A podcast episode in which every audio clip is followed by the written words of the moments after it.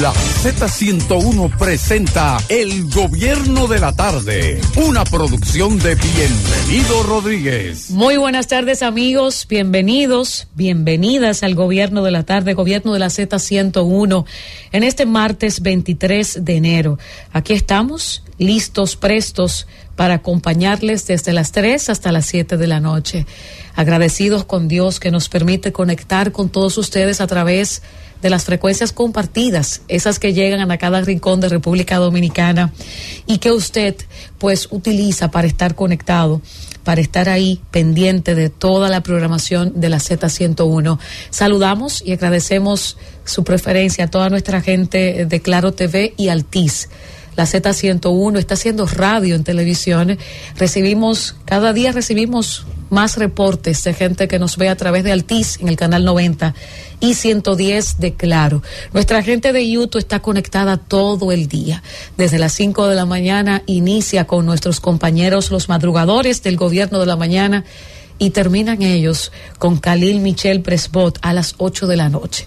Así que nuestros amigos, seguidores de YouTube, un abrazo fuerte, bienvenidos y gracias de antemano por estar con nosotros cada día, invitándoles a que se suscriba a nuestro canal de YouTube comparta, comente, sea parte usted de la Z101. Eh, por supuesto, nosotros contentísimos de saber que usted nos prefiere ante las demás opciones que hay. Siempre prefiere la Z101.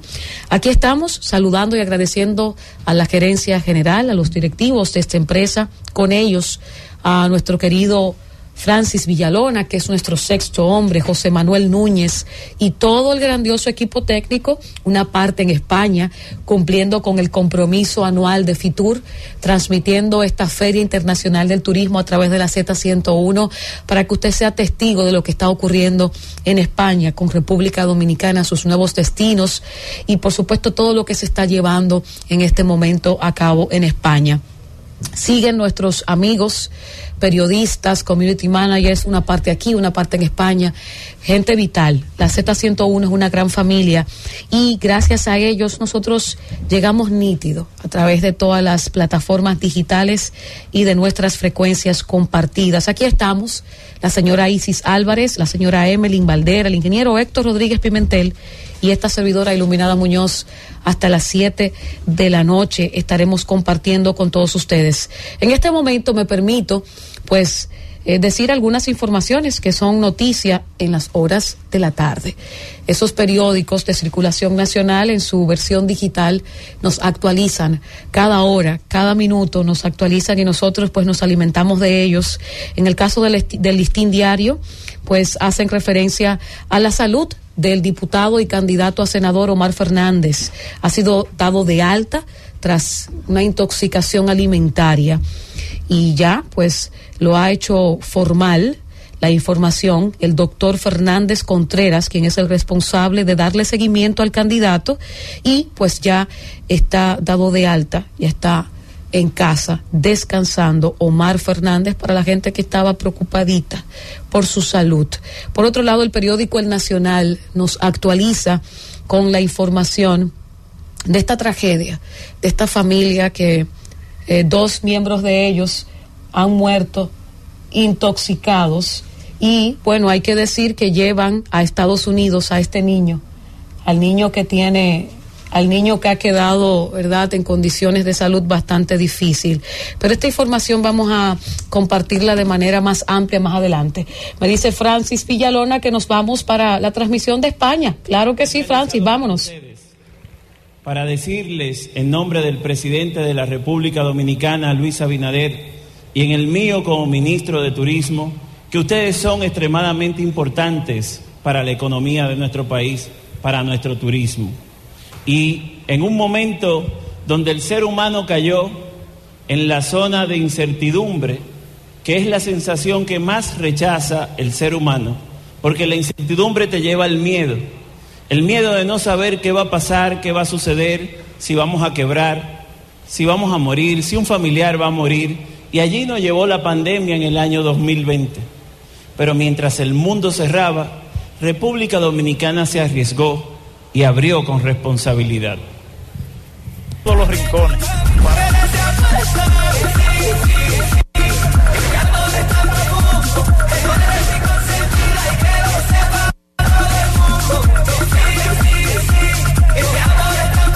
Se sienta la alegría de la República Dominicana.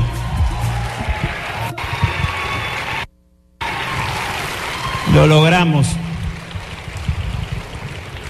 Economistas como Javier Tejada decían, eso no se puede en el 25, en el 26, y República Dominicana es una alianza público-privada sin precedente, con el apoyo de la banca, con empresarios del sector, con la asesoría de don Fran, don Papo Blanco, Luis López, lo logramos. Y qué orgullo siento como dominicano de haber logrado esta meta de 10 millones 306 mil visitantes. Lo que ha sucedido con nuestro país no tiene explicación.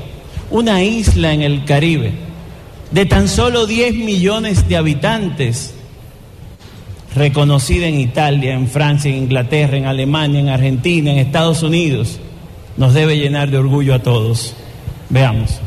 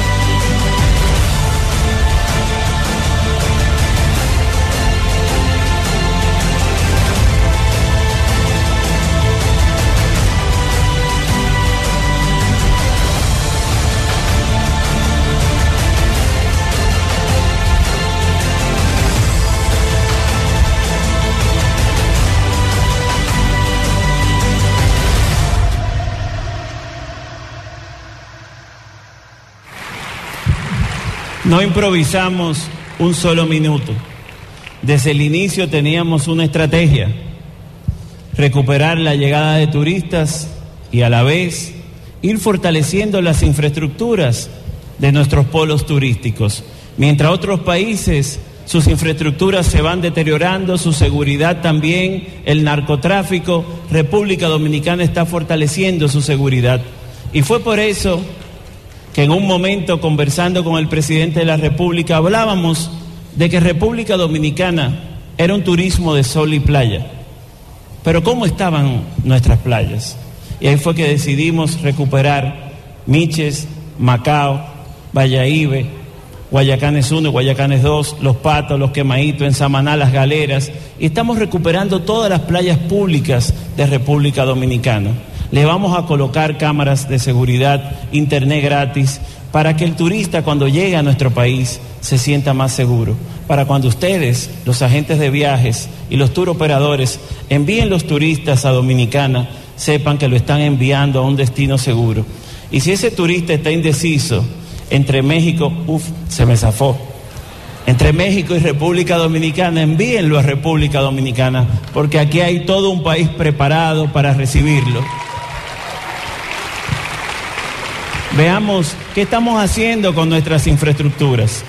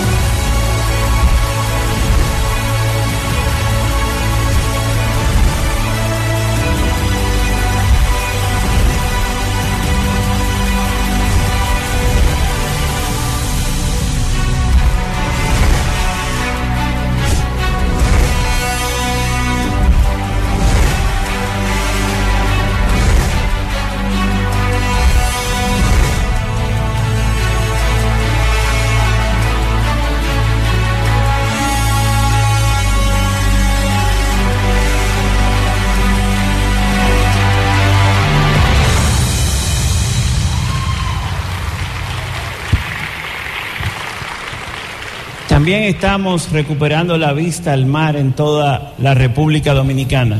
Cuando tuve el privilegio de ser alcalde de la capital de la ciudad de Santo Domingo, me involucré en recuperar el malecón de la ciudad de Santo Domingo con pocos recursos, pero lo hicimos.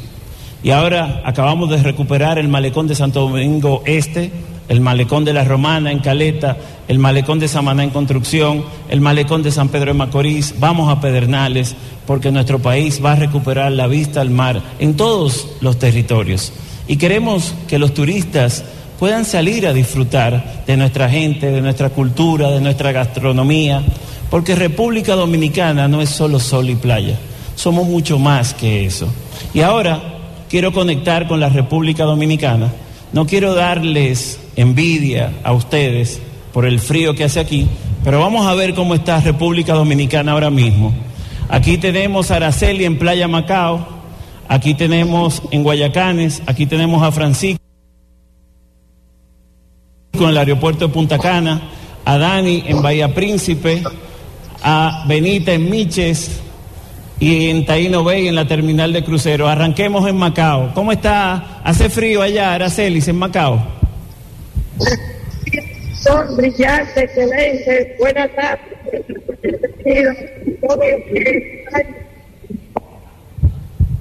No se escucha bien el audio de Aracelis. Vamos a parar a Aracelis en lo que te arreglan allá y vamos a Puerto Plata, Taíno Bay. Está haciendo mucho frío allá, hay abrigo ya que...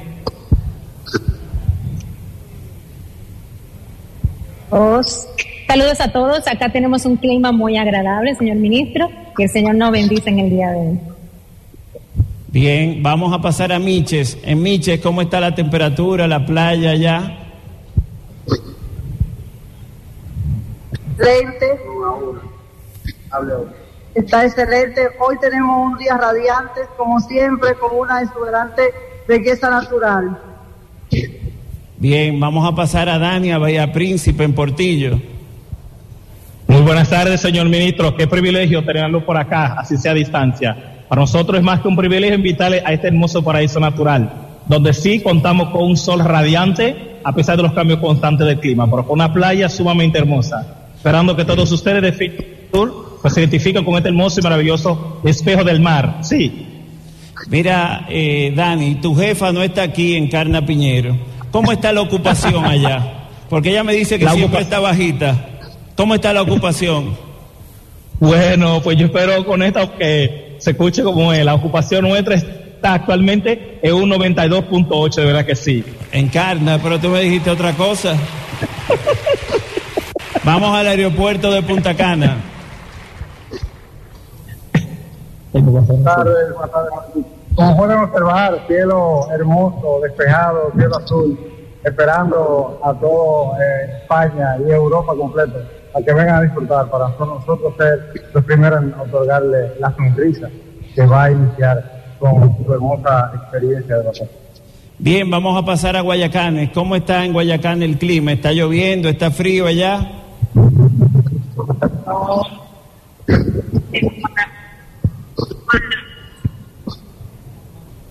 Tenemos problemas.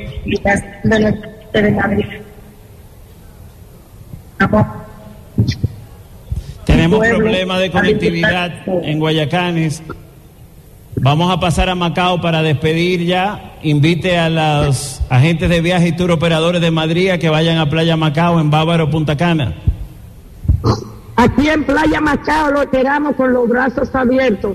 A todo Madrid y a España. RD lo espera con los brazos abiertos. Bienvenido. Bien, muchísimas gracias. Nos vemos allá en Santo Domingo. Ahora yo quiero con los tour operadores y los agentes de viajes hacer un paseo por la República Dominicana. Vamos a ir por la ciudad primada de América, la capital, donde no podré ser muy equilibrado porque la vida me dio la oportunidad de ser su alcalde por cuatro años y amo esa ciudad, su historia, su gastronomía, sus museos, sus iglesias. Allí nació el primer niño y la primera niña del Nuevo Mundo. Vamos a pasar también a Samaná, Terrenas. Eso es un paraíso. Ahí está Cayo Levantado, ahí están diferentes hoteles, Viva, Resort. ahí están los hoteles de Luis López, y allí fue, y no se lo digan a nadie, que Jennifer López pensó muy bien y decidió votar al dominicano Alex Rodríguez. Esto es un lugar donde la gente entra en reflexión, así que piénsenlo bien para enviar a los turistas de ustedes allá. Puerto Plata, donde nació el turismo en la República Dominicana, y pasaremos por Bávaro Punta Cana, que es la punta de lanza, la columna vertebral de nuestro país, por donde ingresan el 57% de todos los turistas. Veamos.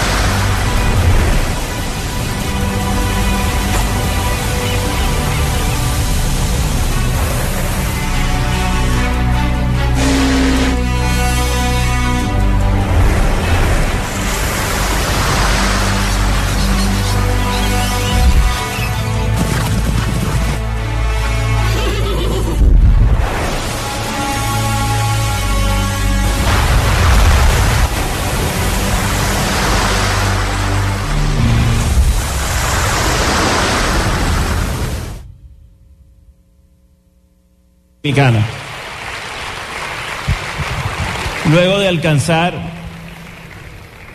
la cifra de 10 millones 306 mil visitantes, nuestro país está jugando a la diversidad, a la diversidad cultural. Hoy con la ministra de Cultura, Milagros Germán, presentamos una exhibición de obras de Pineda, un gran pintor de la República Dominicana y muy conocido aquí en Madrid, en España.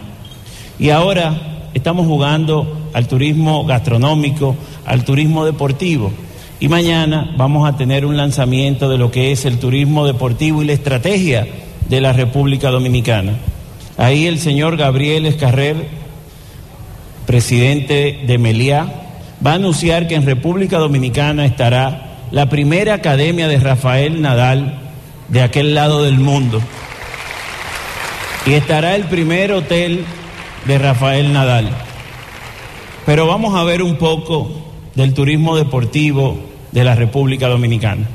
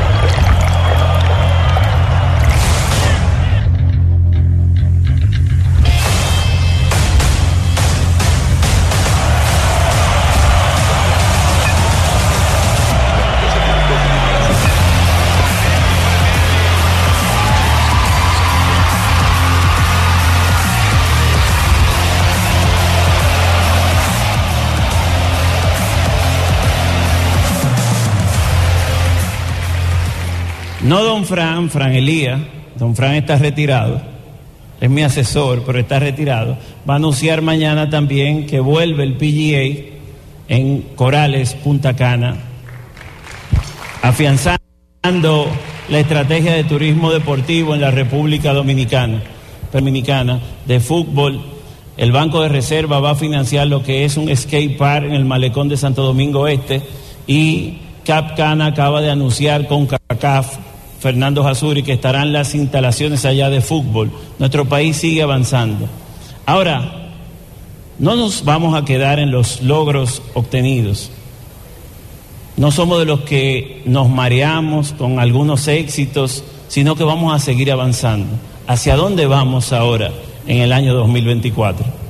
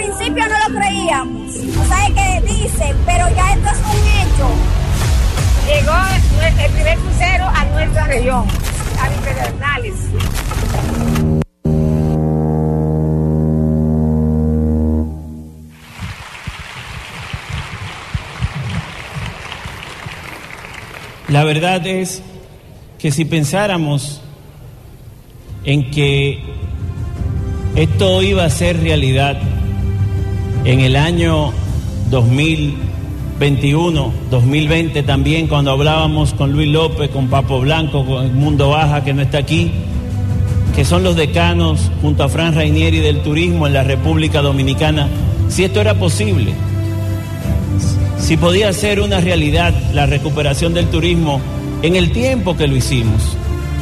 Nosotros nos inspiramos en un libro que habla de la insoportable levedad del ser. El ser humano tiende a no tomar decisiones en los momentos difíciles y no se decide si salir hacia adelante y cargar con el peso de tomar una decisión. Es difícil tomar decisiones. Todos nosotros diariamente tomamos decisiones simples, complicadas.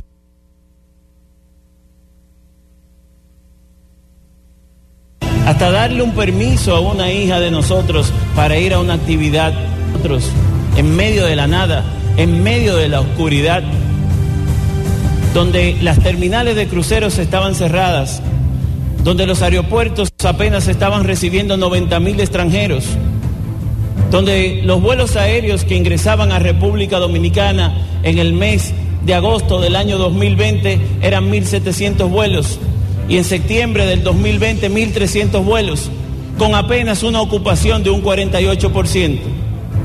Hoy están ingresando un promedio de turistas a la República Dominicana de más de 650 mil turistas vía aérea mensualmente.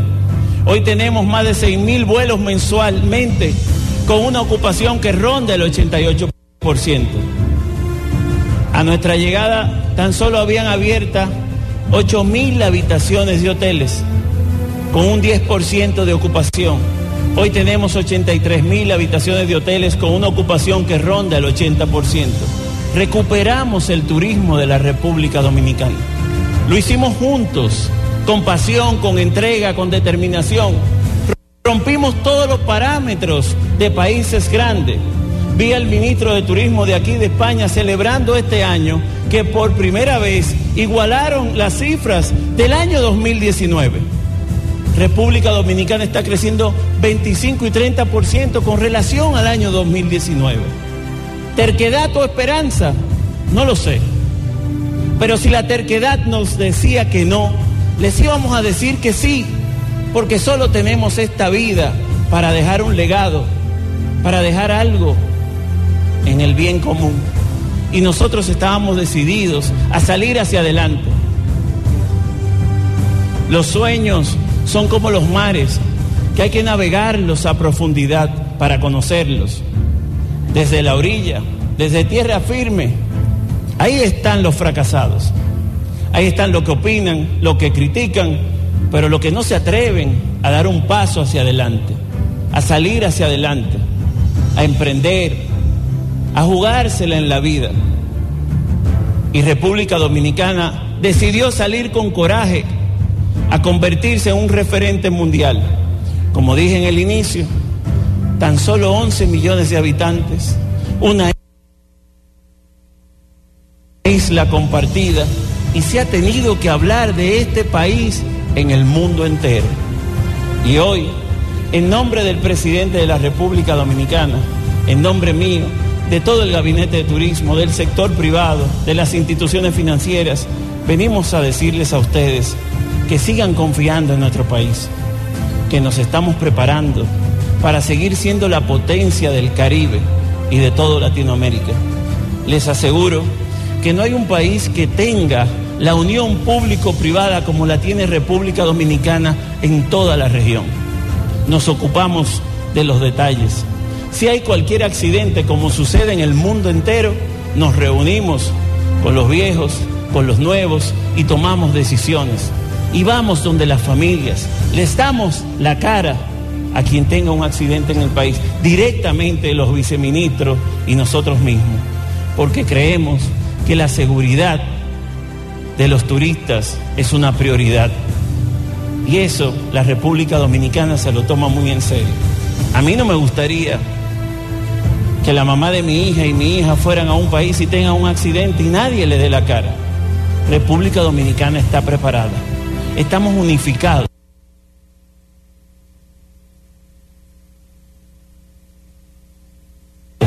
sector público, privado, las instituciones financieras y brillar.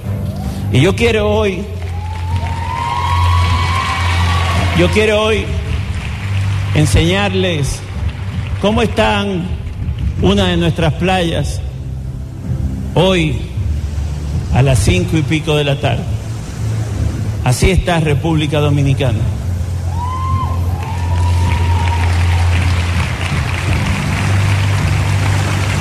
El mundo es de los que se atreven, de los osados. Y un país pequeño fue valiente. Un país pequeño en densidad y kilometraje pero grande en corazón y en pasión. Y hoy no quiero terminar triste. Estoy terminando los road show en todo el mundo entero con la música dominicana, Milagros Hermanos, con nuestra cultura. Y me gustaría que ustedes escuchen un merengue en video que se escucha mucho en República Dominicana. Vamos a ver si lo conocen. Dejaste que de ti me enamorara y me acostumbrara solamente a tu cariño. Y ahora estoy pagando mi condena. Tú no debiste estar conmigo, siendo ajena. Ay, no ves cuánto me hiere tu traición. Yo que soñaba con hacerte solo mía con tu error me lastimaste el corazón. Si lo engañaste a él, a mí lo mismo que haría. Ay, qué lástima me da. Aún corre por mis venas la llama de pasión que me dejaste pero tú eres ajena. Ay, qué lástima me da, aún corre por mis venas la llama de pasión que me dejaste. Que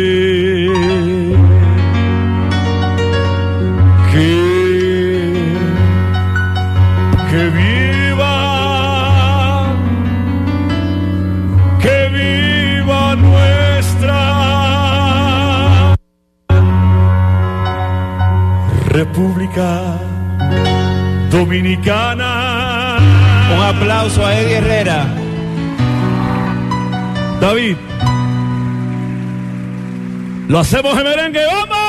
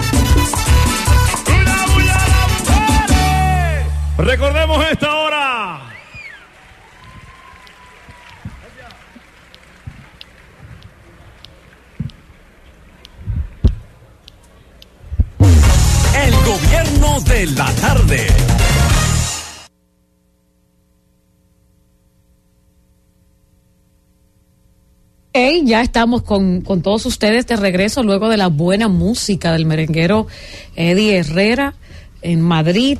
El ministro David Collado, ministro de Turismo, ha estado en esta oportunidad a través de la Z101 desde España, pues mostrándole al mundo a través de esta feria Fitur, de esta feria internacional del turismo, todas las bondades, pero también todo lo que se ha crecido y cómo se ha afianzado el turismo en República Dominicana, apoyado en audiovisuales preciosísimos que muestran las playas de República Dominicana, la sonrisa de nuestra gente, eh, también nuestros platos típicos, los testimonios de dominicanos que están aquí en este momento, esa interacción me pareció genial de parte del ministro David Collado y todo su equipo del Ministerio de Turismo. Si hay algo, y eso hay que reconocerlo y repetirlo siempre, que este gobierno puede exhibir con orgullo es la recuperación y el crecimiento del turismo en República Dominicana.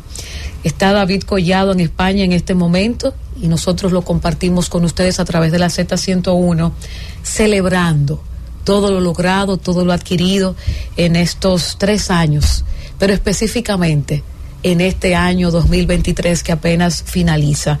Uno se siente orgulloso de ver esas imágenes, saber que en ese momento, ¿verdad? En España son seis horas más que eh, nueve, diez de la noche, nueve, nueve y algo, ¿verdad? Seis, nueve de la noche, ¿verdad? Seis horas más, son nueve, nueve y cincuenta y uno en la noche.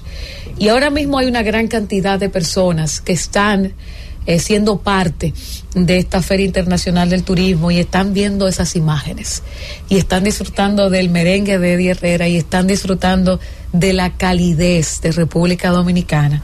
Pues yo creo que ha sido una extraordinaria exposición del ministro David Collado de lo que se ha podido lograr con mucho esfuerzo, con dedicación, pero sobre todo con mucho amor para República Dominicana y tratando de que cada persona que está por el mundo, como dice el que sale a conquistar turistas, puedan darse el, el, privilegio, el lujo de conocer esta hermosa media isla. Un país de gente cálida, de buen merengue, buena comida, montañas extraordinarias. Así que la Z101 ha hecho parte a República Dominicana y a parte del mundo a través de YouTube de esta exposición del ministro David Collado en esta Feria Internacional del Turismo y uno se siente sumamente contento de estar en este país que mientras otros estaban cerrados y comenzaban, ¿verdad?, con el tema de la vacunación, aquí se estaban recibiendo turistas y aquí se estaba pues propiciando el escenario más seguro en cuanto a salud para que ellos vinieran a, a descansar y también a relajarse en medio de la pandemia y en medio de esos momentos difíciles.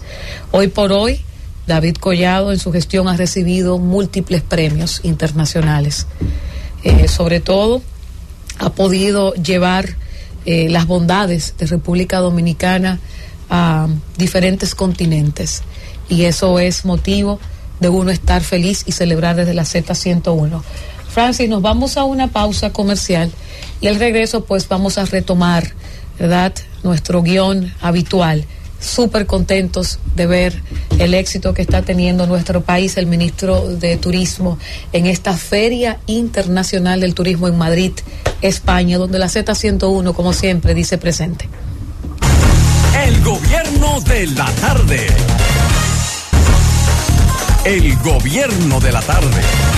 Cuatro en punto en el gobierno de la tarde, gobierno de la Z101. Antes de hacer conexión en España, en Fitur, específicamente con esta intervención importantísima del ministro de Turismo David Collado, pues yo compartía con ustedes la información de que han trasladado este martes hacia el hospital especializado eh, en los Estados Unidos el niño de la familia Acra Ruiz que fue afectado el pasado viernes a causa de esta intoxicación por este veneno contra Comegen que se esparció en su apartamento durante una fumigación en la torre da Silva 3 en el sector Piantini. El infante de un año y tres meses se encontraba en cuidados intensivos y pues ahora pasa a Estados Unidos a un hospital especializado y buscan con esto, por supuesto, salvar su vida. El padre, ¿verdad?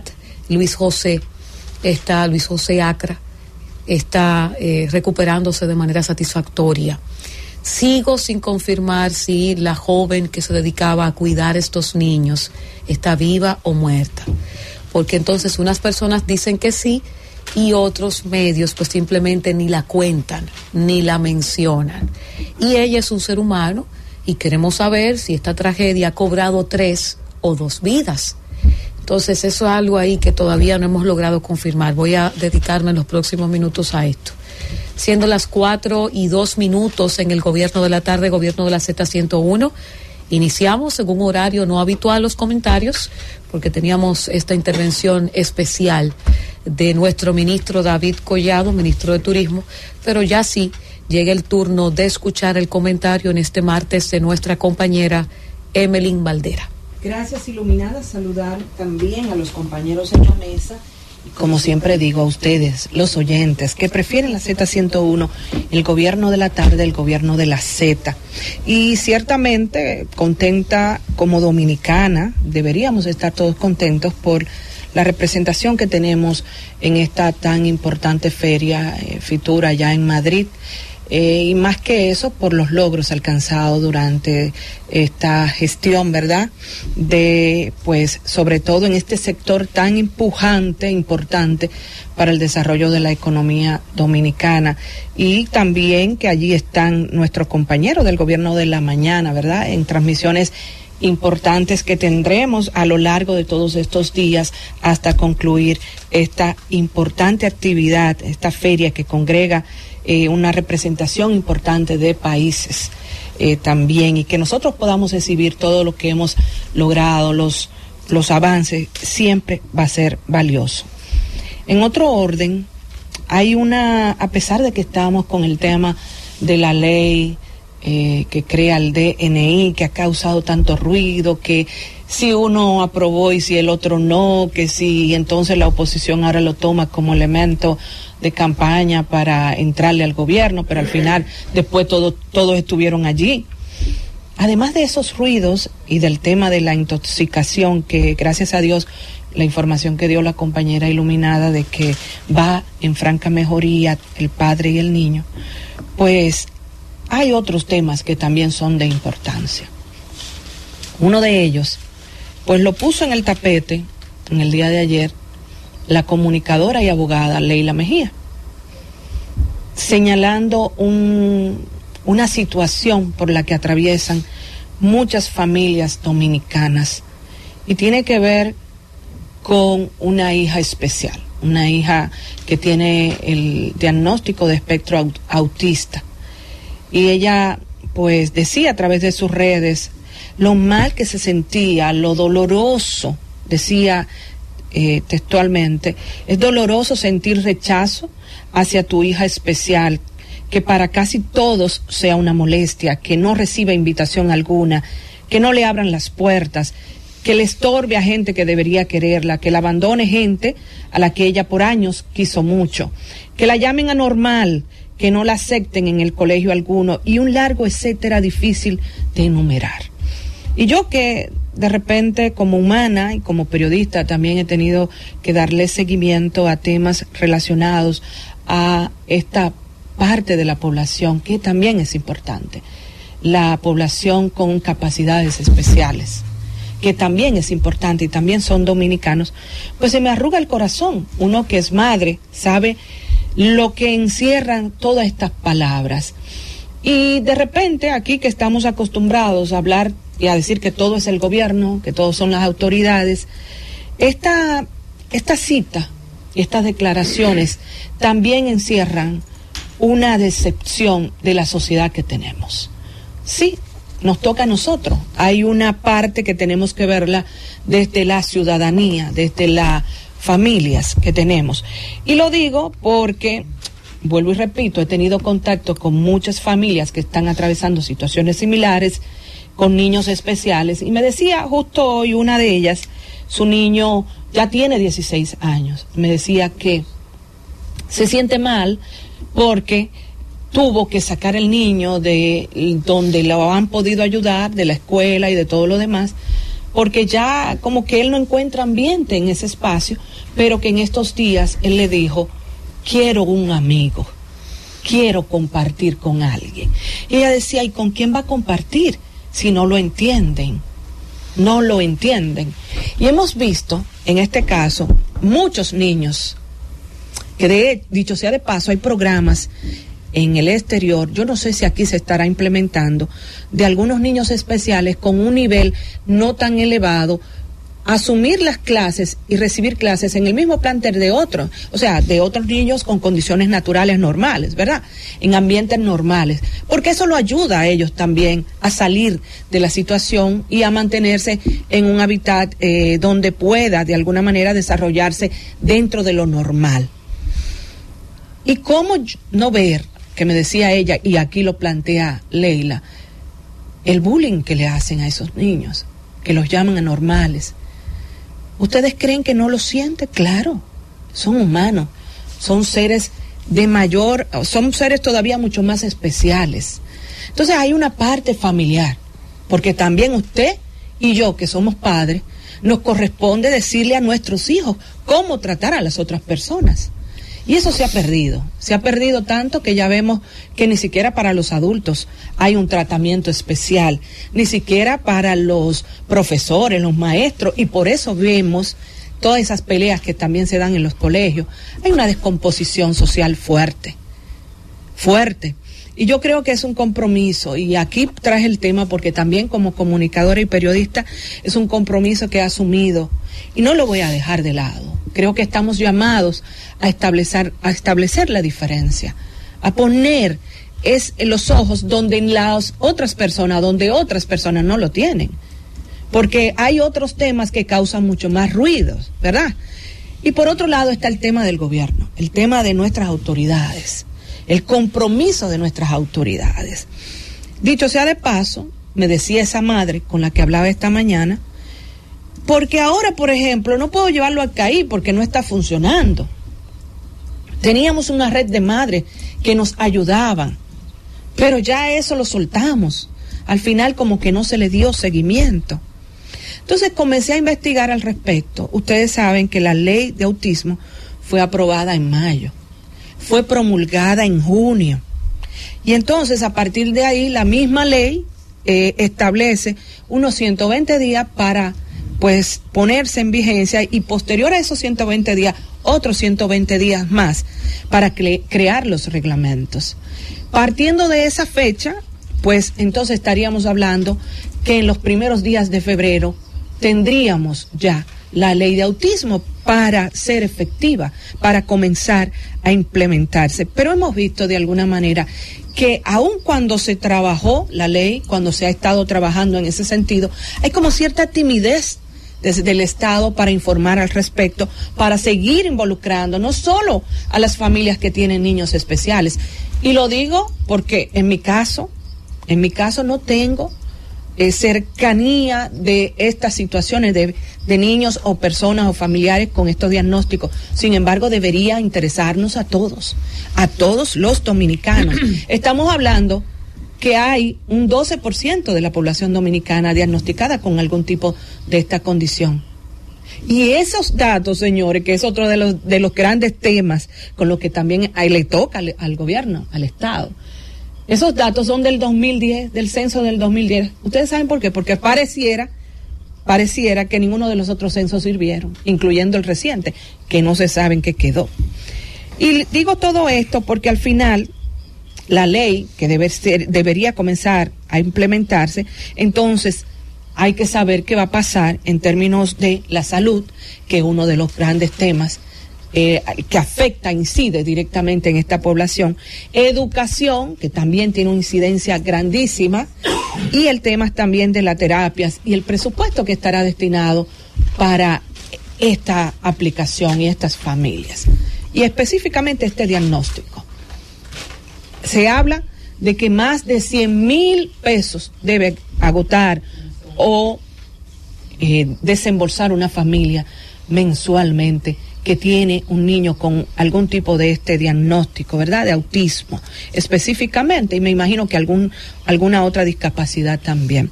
Entonces, a esto súmele el hecho de que los centros CAI que fueron habilitados en el gobierno de Danilo, eh, de alguna manera no están funcionando a toda capacidad porque ustedes recordarán que la primera dama en ese momento fue bajo esa creación. Entonces la primera dama eh, actual no tiene pues un despacho, deshabilitó el despacho y han pasado a la Secretaría de Salud Pública y pareciera que no es lo mismo. Ahora se habla que pasarán al Ministerio de Educación.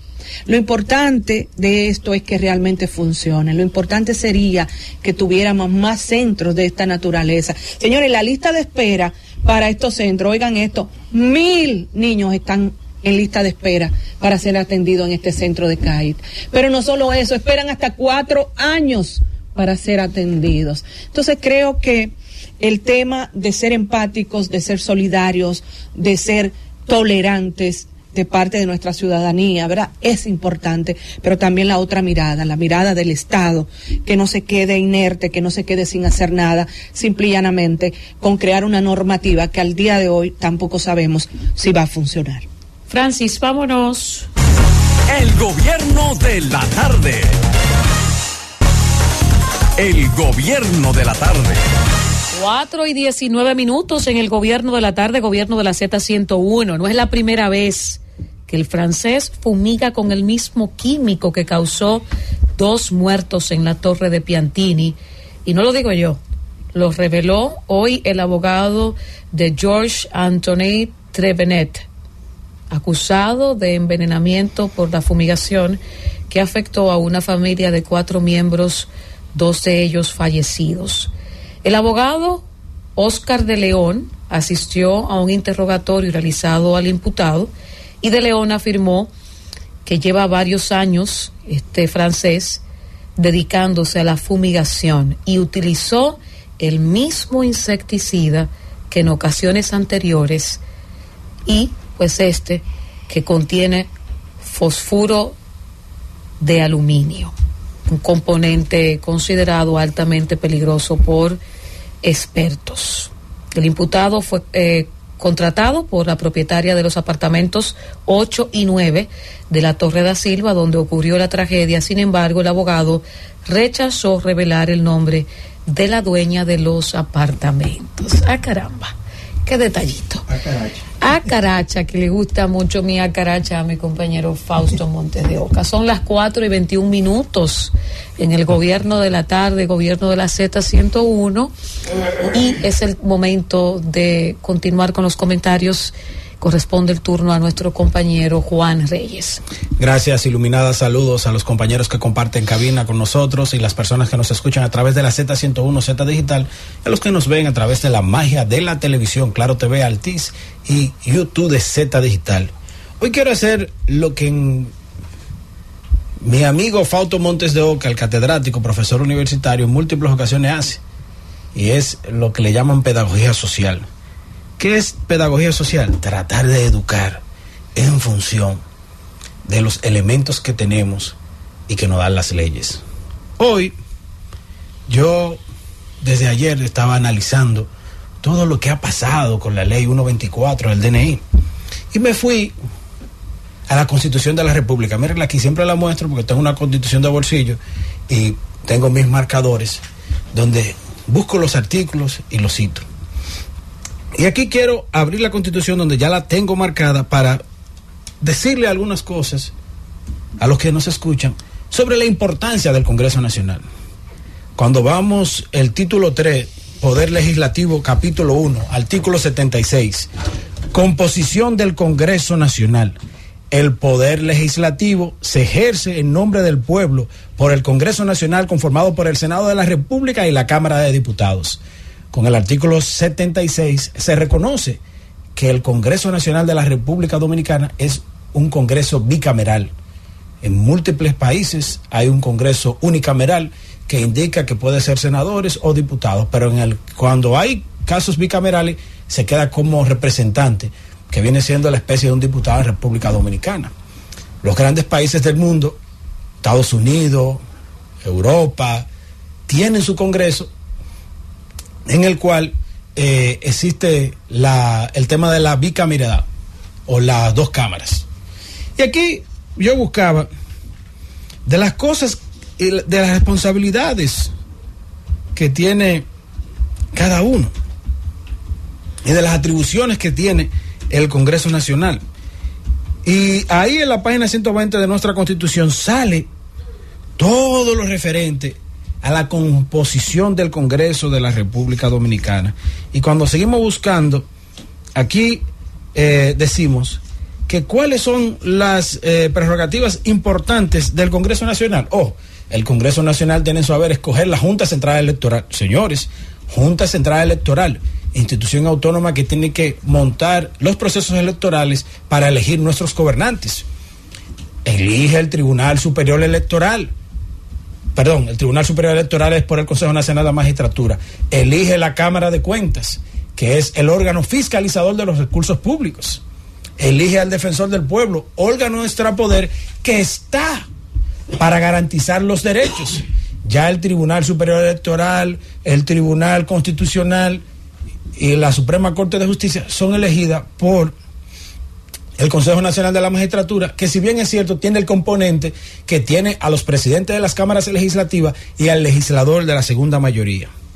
Pero aquí yo lo que quiero es resaltar, y lo dice el artículo 93 de la Constitución de la República Dominicana, el Congreso Nacional tiene como atribución legislar, fiscalizar en representación del pueblo dominicano. ¿Y saben por qué hago la referencia de legislar, fiscalizar en representación del pueblo dominicano? Es porque desde hace mucho tiempo el Congreso de la República Dominicana ha perdido su esencia. ¿Y por qué uno dice que ha perdido su esencia? O porque el Congreso de la República Dominicana, al coincidir en su mayoría de ocasiones en los últimos 20 años, ser el gobierno, el que dirige el Ejecutivo, el que tiene la mayoría del Congreso Nacional, le quita fuerza.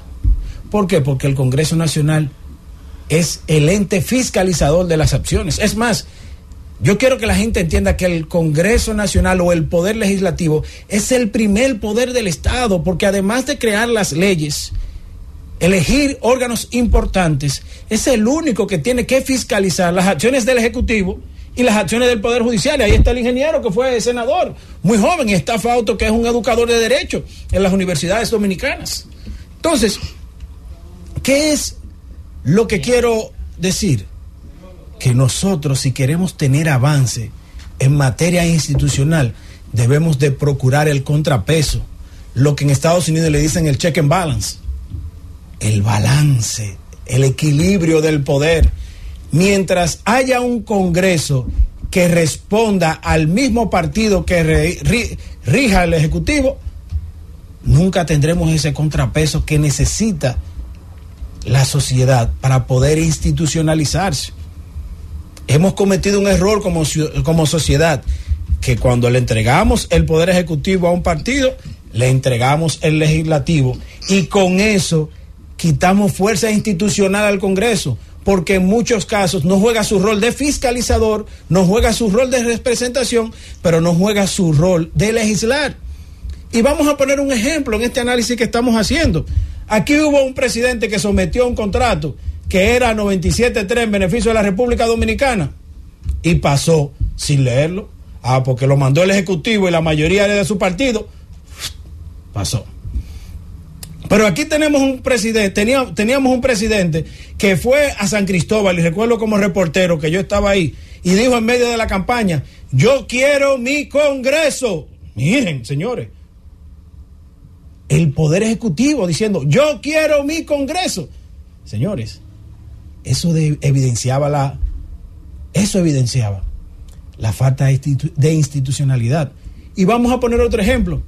El contrato de Arodón, que mucha gente ha dicho muchas cosas, no sabemos si tendrán razón o que ha sido muy cuestionado, pasó porque el Ejecutivo controla con su mayoría el, o el partido que dirige el Ejecutivo controla con su mayoría el Congreso Nacional. Como sociedad tenemos que abrir los ojos. Tenemos que abrir los ojos. Tenemos que abrir los ojos. ¿Por qué? Hay que abrir los ojos porque hay que estar claro de algo. El contrapeso del poder, quien está llamado a ejercerlo en la República Dominicana, es el Congreso Nacional. Y ahí es que hay que trabajar para que exista el contrapeso, exista el denominado check and balance que se habla en Estados Unidos, contrapeso de la institucionalidad. Mientras en la República Dominicana haya un partido que, que controle el Ejecutivo y controle el Legislativo, no tendremos avances institucionales porque el Congreso Nacional pasará a ser un sello gomígrafo y no ejercerá su rol de fiscalizador. Y el principal cuestionante ahora es el Congreso Nacional porque no jugó su rol fiscalizador. Está bien que el Poder Ejecutivo tiene iniciativa legislativa, lo tiene el Poder Judicial, lo tiene cada senador y cada legislador y la Junta Central Electoral, por ser un órgano electoral, tienen iniciativa legislativa, pero en su rol fiscalizador es fundamental que el Senado de la República y la Cámara de Diputados jueguen el contrapeso para poder aprobar las leyes necesarias que nos permitan la institucionalidad. Mientras un partido dirija el Ejecutivo y a la vez ese partido tenga control congresual, podemos hablar que tendremos pocos avances institucionales en la República Dominicana, porque no existe el check and balance, como dicen los americanos, no existe el rol de fiscalizador y cuando no existe el rol de fiscalizador, el poder legislativo pasa a ser un rendido al poder ejecutivo. Y quisiera decir que el otrora premio Nobel de la Paz, que desapareció ya, Gabriel García Márquez, Fausto lo decía, lo más parecido a Dios en la tierra es un presidente. Y la evidencia están de sobre la República Dominicana. El presidente ejerce sus influencias no solamente en el Ejecutivo, que impactan en el poder legislativo y en el poder judicial. Y si no entendemos que para poder convivir debe existir el Ejecutivo, el Legislativo y el Judicial, cada uno teniendo su rol de fiscalizador, estaremos evidenciando una erosión que va en contra de la institucionalidad. Si el Congreso sigue siendo un sello, un sello gomígrafo de quien dirige el Ejecutivo, siempre tendremos estos problemas. Los tuvimos con la Barrigol, los tuvimos con otros contratos, los tuvimos ahora con la ley del DNI. Entonces, yo creo que debemos trabajar para que el Congreso Nacional recupere su poder y su atribución que le da el artículo 93 de la Constitución de la República Dominicana. Tiene que legislar y fiscalizar en representación del pueblo dominicano. Francis, vámonos. El gobierno de la tarde. El gobierno de la tarde. 4 y 39 minutos en el gobierno de la tarde, Francis Villalona. Es tiempo de Iluminada Muñoz. Y en este martes yo me había tomado mi tiempo para este comentario. Pero me preparé, entiendo que lo suficiente para poder presentar algunas informaciones y mi parecer sobre este tema que ha causado pues mucho revuelo en el país. Y yo me refiero a la promulgación de la ley 124. Esta ley, ¿verdad? que crea la Dirección Nacional de Inteligencia, que sustituye el Departamento Nacional de Investigaciones. Yo estuve preocupada en principio porque yo decía, pero si hay, si existen estos artículos, luego los leo, los conozco, pues yo sé que alguien, ¿verdad?, va a someter algún recurso, ¿verdad? Alguien, ¿verdad?, va a estar pendiente de interponer un recurso de inconstitucionalidad.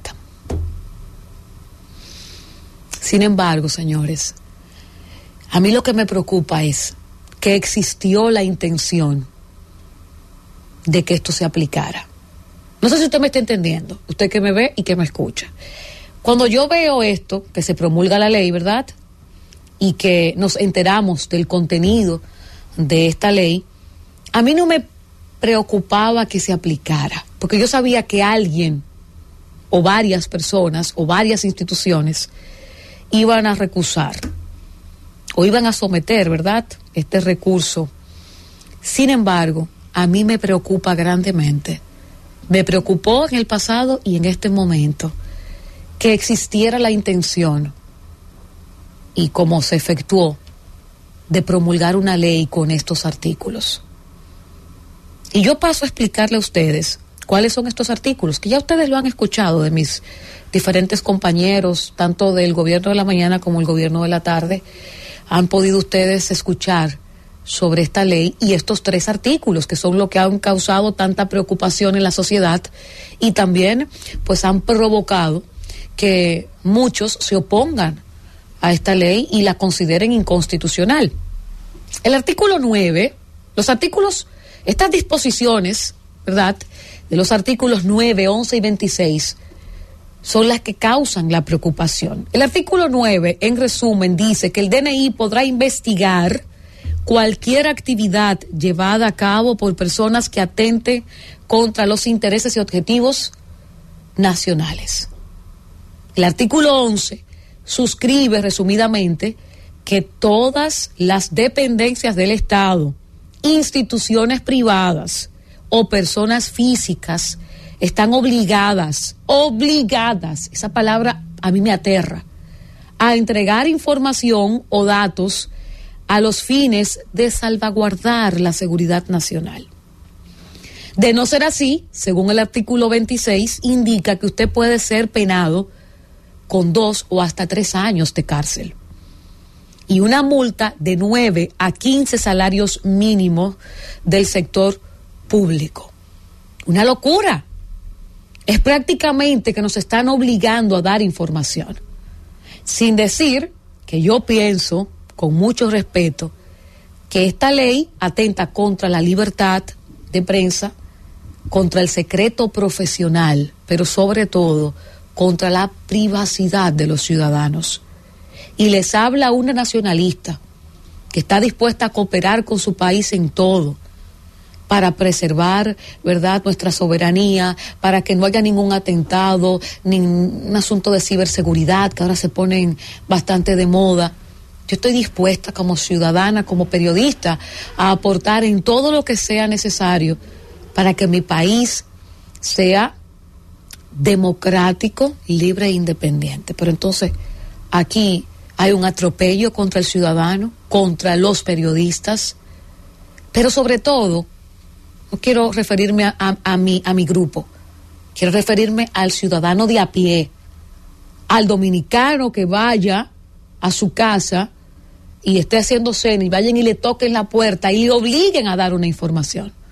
Eso es lo que a mí me preocupa porque inmediatamente nuestro gremio, nuestro grupo se pronuncia. Pero ¿y el pueblo? ¿Y la gente? ¿Y los otros profesionales? Entonces, esto es una ley, señores, que ha sido promulgada. Y esto es un error, una locura. Han expresado ahora que va a haber un diálogo con la gente de parte del Poder Ejecutivo, ¿no? Es la intención del presidente Luis Abinader, que es muy buena de, de que esta ley sea recibida por la ciudadanía. Pero yo me hago una pregunta. ¿Y no le leyeron esos artículos al presidente Luis Abinader? En el Congreso, que ya ustedes saben que solo una persona votó en contra de esta ley. Y como ese valiente, hay que resaltarlo, yo les voy a decir a ustedes quién fue el valiente, el único que votó en contra de esta ley. ¿Mm? En su paso por la Cámara de Diputados, la ley fue aprobada, porque el error no solo viene desde el Poder Ejecutivo, sino también en el Congreso. 125 votos a favor y solo uno en contra del diputado Juan Dionisio Restituyo del Frente Amplio, que es un valiente. Y yo quiero mencionar su nombre para que el país sepa que aquí hay un diputado llamado Juan Dionisio Restituyo del Frente Amplio, que fue el único que se dignó en decir no, no como los otros de la oposición, que paso a, a completar la información, ¿verdad? De los amigos de la oposición, que votaron en favor Otros simplemente no fueron. Y esa es una forma de votar a favor, el no asistir a la Cámara de Diputados. Entonces, cuando yo veo todo esto, cuando yo veo a la gente quejándose, cuando yo veo a la sociedad interamericana de prensa que se suma a las entidades que expresaron su preocupación por estas implicancias para la libertad de prensa, esta ley, ¿verdad?, del DNI, yo me pregunto, ¿y es que en el Congreso no se leen los proyectos? Ahora sale la fuerza del pueblo a decir, lo aprobaron sin leer, pero ustedes también estaban ahí. Eso me luce a mí, esto le luce a la gente que está viéndonos y escuchándonos. Preocuparse y reclamar que no leyeron esta, este proyecto de ley que ya fue promulgado. Pero a los congresistas, a los amigos de la Cámara de Diputados y del Senado, no les luce. Lo aprobaron, señores, sin leerlo. Y si no es porque aquí, ¿verdad? Varios se levantan pues simplemente luego nosotros nos enteramos de que simplemente pues vamos a tener que ser vigilados siempre, todo el tiempo, y que no vamos a tener libertad de prensa nosotros los periodistas, y que no va a haber pues esa parte tan importante como es el secreto profesional, en un psicólogo, un médico. Señores, esto es más grave de lo que ustedes imaginan. Estos tres artículos hablan de que no hay información que usted pueda ocultarle al DNI. Pero lo peor no es eso. Lo peor es que esta ley entra en conflicto con el rol del Poder Judicial. Y lo peor es, ¿verdad?, que ellos van a tener un inspector general, pero el inspector general del DNI va a ser elegido por el DNI.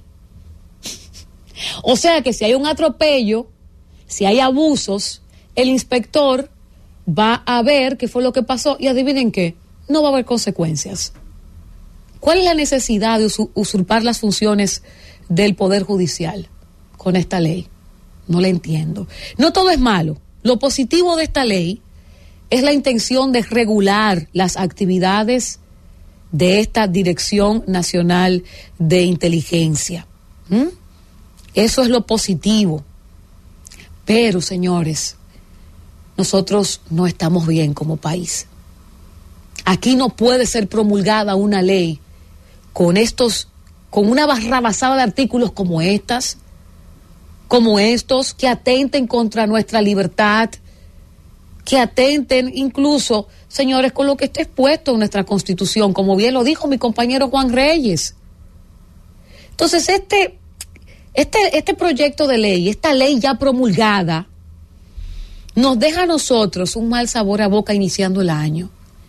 Y yo quiero que mis amigos de este gobierno, a quienes algunos le tengo mucho respeto y aplaudo de pie su rol, su desempeño, entiendan algo. Se equivocaron, recuerden, les voy a decir hace exactamente cuándo. Se equivocaron en el 9 de febrero del 2023 cuando intentaron también llevar al Senado, a la Cámara de Diputados, el proyecto de ley de acogida a inmigrantes. ¿Lo recuerdan? Este proyecto que buscaba la acogida de inmigrantes, asegurando que es un proyecto, ¿verdad?, que va a darle, eh, crear una ley que va a regularizar la acogida y la legalización de inmigrantes víctimas de trata de personas y explotación. Yo cuando tengo que aplaudir a este gobierno, al presidente Luis Abinader, lo hago con gusto y sin miedo a que me tilden de nada, porque no conozco el miedo. Yo sé quién soy y yo sé lo que hago. Usted puede decir misa de mí, ahora tiene que demostrarlo. Pero al igual que con el proyecto de acogida a inmigrantes, este proyecto de ley que buscaba aprobar este gobierno de acogida a inmigrantes para darle un trato, ¿verdad?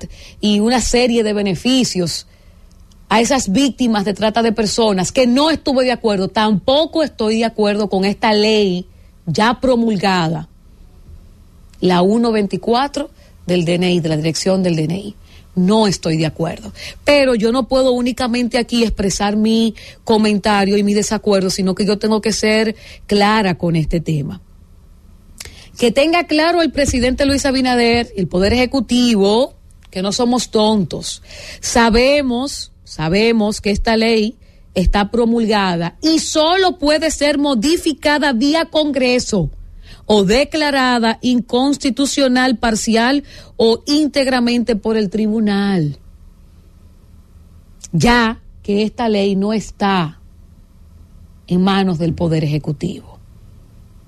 Y estoy citando palabras de expertos en el área, de personas que pueden emitir un juicio de valor a nivel legal constitucional porque como yo no soy abogada, soy periodista, administradora de empresas, yo, ¿verdad? Recurro constantemente a preguntar, a empaparme, a investigar. Es una muy buena decisión del presidente reconocer que esta ley tiene, debe ser revisada, pero que recuerde nuestro querido presidente Luis Abinader que no es en el Poder Ejecutivo que está la decisión, la potestad de ser modificada. En el Congreso hay que esperar el 27 de febrero, nueva legislatura, o que en el Tribunal Constitucional la declaren inconstitucional. Qué pena que en este país se sigan dando este tipo de casos. Eso es una verdadera aberración, esos tres artículos. O sea que si usted se niega a dar información, usted puede estar preso dos o tres años. Eso yo nunca pensé escucharlo. Yo pensé que eso había quedado en el pasado. Pero vamos a ver qué pasa. Vamos a ver si esta ley va al Congreso nuevamente o queda en el Tribunal Constitucional. Pero ojalá que esto no vuelva a pasar en lo que queda de este gobierno. Y si el presidente logra su reelección, Ojalá que sea más cuidadoso y que su entorno sea más cuidadoso. Porque por la actitud del presidente Luis Abinader, yo estoy más que segura que esos tres artículos el presidente no lo conocía. Entonces algo falló en el entorno del Poder Ejecutivo del presidente Luis Abinader. Y más falló aún con los irresponsables del Congreso Nacional, de la oposición sobre todo, que ahora se lavan las manos y comienzan a criticar algo que ellos aprobaron. Qué vergüenza me da a mí con algunos legisladores en este país que aprueban proyectos, aprueban proyectos de ley sin leerlos. Ojalá que ahora que hay elecciones en mayo, la gente vea, evalúe, castigue o premie. Vámonos, Francis. El gobierno de la tarde. El gobierno de la tarde. 4.59 minutos en el gobierno de la tarde, gobierno de la Z101. Presidenta de Perú cambia al jefe de la policía luego de que la zarandearon y le jalonearon el cabello. La presidenta peruana, Dina Boluarte, cambió este lunes al jefe de la policía después que la madre y la viuda de dos asesinados en las violentas protestas antigubernamentales del 2022, burlaron a los guardaespaldas de la mandataria, la zarandearon y le jalaron el cabello en una región de los Andes. Boluarte realizó el sábado una sorpresiva visita a la región de Ayacucho, donde el 15 de diciembre de ese año pues murieron a tiros 10 manifestantes. Bueno, la presidenta cambió su, el jefe de la policía y ella tiene la facultad y la potestad de hacerlo. Las razones serían las justas o no, pero ella tiene la potestad de hacerlo. Esa sería la gran pregunta. Siendo las 5 de la tarde, en punto, es el momento de escuchar y disfrutar el comentario del siempre elegante compañero Fausto Montes de Oca. Muy buenas tardes, iluminada. Buenas tardes, compañeros de la mesa. Buenas tardes a Franci, Karina, Josema. Buenas tardes al país que nos escucha a través de esta importantísima emisora Z101 haciendo comunicación con responsabilidad social. Me quiero referir a una obra que están demandando una comunidad muy importante de Nagua. Fíjense, señores, cómo un, campo tan pequeño puede parir talento de la naturaleza de Teodoro Cruz, Giovanni Polanco, María Díaz, Blas Durán. Entonces, eh, eh, ellos se han movilizado hacia la gobernación de Nagua, en Nagua, provincia de María Trinidad Sánchez, y están demandando la obra de la construcción de una carretera que comunica a las comunidades Arroyo al Medio, Los Cerros, El Saoco, Cañotelosos, Los Cachimbos, Las Colmenas, El Guarrobo, El Guayobo y otras comunidades. Pienso que el Ministerio de Obras Públicas tiene que ir en auxilio de estas comunidades que tiene personalidades que le han dado tanta alegría y le siguen dando tanta alegría al país, como los artistas mencionados. De manera que esperamos que esa demanda justa que están haciendo esos comunitarios, encabezados por el abogado eh, Claudio Gregorio Polanco, se pueda realizar esa, esa carretera que eh, comunica a esas comunidades tan importantes y tan productoras de la hermosa provincia María Trinidad Sánchez, acá en la República Dominicana. En otro orden, queremos referirnos, señores, saben que cuando hablamos de turismo, eh, siempre tenemos que apoyar esta actividad, porque esta es una de las actividades que eh, junto con las remesas y la zona franca son el sostén de la República Dominicana. Miren, el poder de, los dominicanos en el exterior va a ser potente. Casi 900 mil dominicanos en el exterior están empadronados. Eso indica de que mm, los candidatos presidenciales tendrán que tener una vida muy activa en los países de la diáspora, donde está la diáspora dominicana, porque casi 900 mil votos en el, en el exterior es una cantidad considerable. Eso puede, eso puede definir unas elecciones, 900 mil votos. Sigue ese ritmo y se afinan los mecanismos. para que voten efectivamente ese día. Puede llegar un momento en que el, el candidato lo decida la diáspora dominicana. Sí, así es, porque son 900. Y tiene la característica ese votante, Héctor y compañero, que no es un votante que está atado a ningún tipo de situación ni de, ni de cosas, sino que es un votante, vamos a decir, que va a votar o va a expresar su voto más eh, por lo que él desea que sea su país. Fíjense cómo es la cosa, porque son gente que vienen al país una vez al año, dos veces al año, qué sé yo, o cada dos años, pero en definitiva van a votar por quien les genere ilusión de un cambio de país, tal cual como ellos lo están viendo en las sociedades donde viven. El que vive en Estados Unidos quiere probablemente una república eh, dominicana organizada en el tránsito, organizada en los servicios públicos que ofrecen, lo mismo que el que vive en Madrid o vive en Argentina, etcétera. En ese mismo orden de idea me quiero referir a un tema poco abordado eh, en el país y lo relaciono con el tema del turismo, porque todo lo que tiene que ver con este tema, inclusive se ve el, lo que es turismo, pasaporte y relaciones ex- exteriores, son tres temas que están interconectados. ¿Por qué? Porque todo está relacionado con la política exterior de la República Dominicana. Aunque el turismo es una política exterior económica, ¿verdad? De promoción, de inversión, eh, de traer turistas y demás, que como bien decíamos, el turismo es algo eh, tan virtuoso que mueve la economía completa y todo lo que se produce aquí se lo comen los extranjeros que vienen a visitarnos. Por eso es una actividad maravillosa y por eso eh, aplaudo todo lo que se está haciendo en Fitur para que eh, lleguen más turistas a la República Dominicana. Ya mi deseo sería a futuro de que el turismo dominicano se eleve a un turismo superior, que no sea simplemente el todo incluido, sino ya un turismo boutique. Y creo que eh, la parte esta de- del nuevo polo turístico que se ha inaugurado de Pedernales sería una opción de convertir ese, ese turismo, entonces un turismo a otro nivel, que vengan, qué sé yo, eh, eh, otro perfil de turistas, porque eso va a generar más riqueza y va a generar empleo de mucho más calidad y también a la República Dominicana la coloca en un entorno, vamos a decir, envidiable, porque realmente, señores, la alegría del dominicano es contagiosa, eso Eso, yo creo que eso es una, una ventaja comparativa que nosotros tenemos con relación a todos los países del mundo. Hace poco vimos un video de un personaje pintoresco que se hizo pasar por, por un empresario y, y se metió en un concurso de belleza de eso que hacen en los pueblos. Señores, eso a mí me parece un poco grotesco porque Por hijo de un empresario. en, en cierto modo, en cierto modo, uno sintió como la ilusión que le generó a la joven cuando le hizo la pregunta dónde quería el, el- el apartamento. Lo cierto es que el dominicano es tan jocoso que ya es un merengue de eso.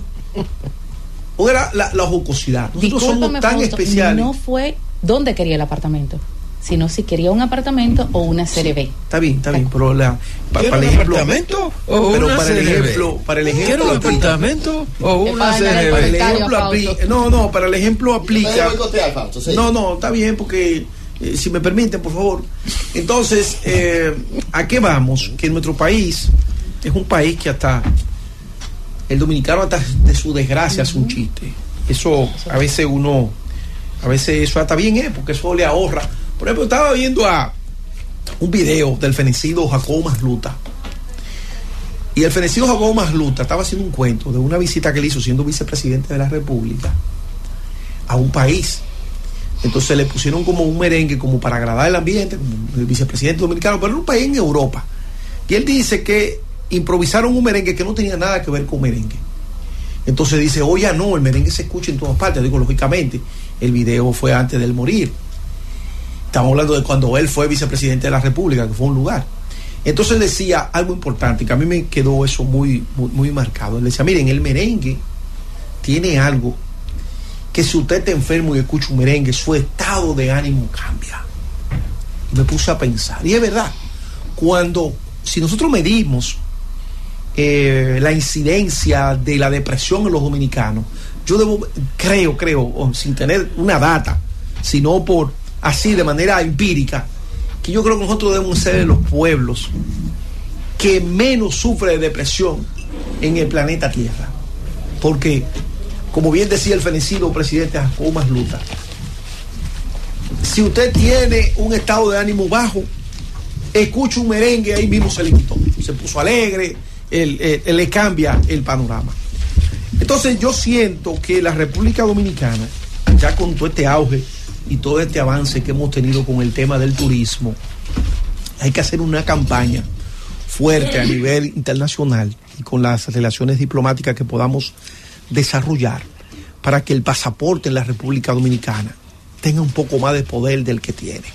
A nosotros nos llama poderosamente el hecho de que países que están en la misma región nuestra, inclusive que no pueden exhibir los niveles de desarrollo que nosotros tenemos, una de la economía más pujante que hay en el Caribe y en América Latina, producto de nuestra ubicación geográfica y la cercanía que está entre los, de los, los- los países ricos, ¿verdad? En los océanos de la riqueza, el océano Atlántico.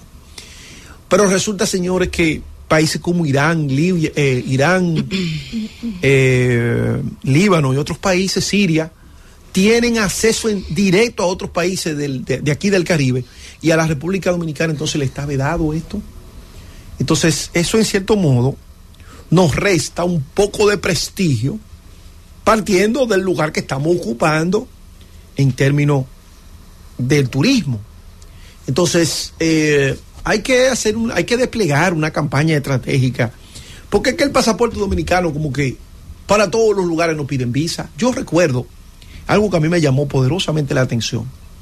Que hasta hace poco, poco, poco tiempo, un pasaporte boliviano entraba a, España. Digo, pero ¿y cómo es posible esto? Digo, sin discriminar a los eh, hermanos bolivianos.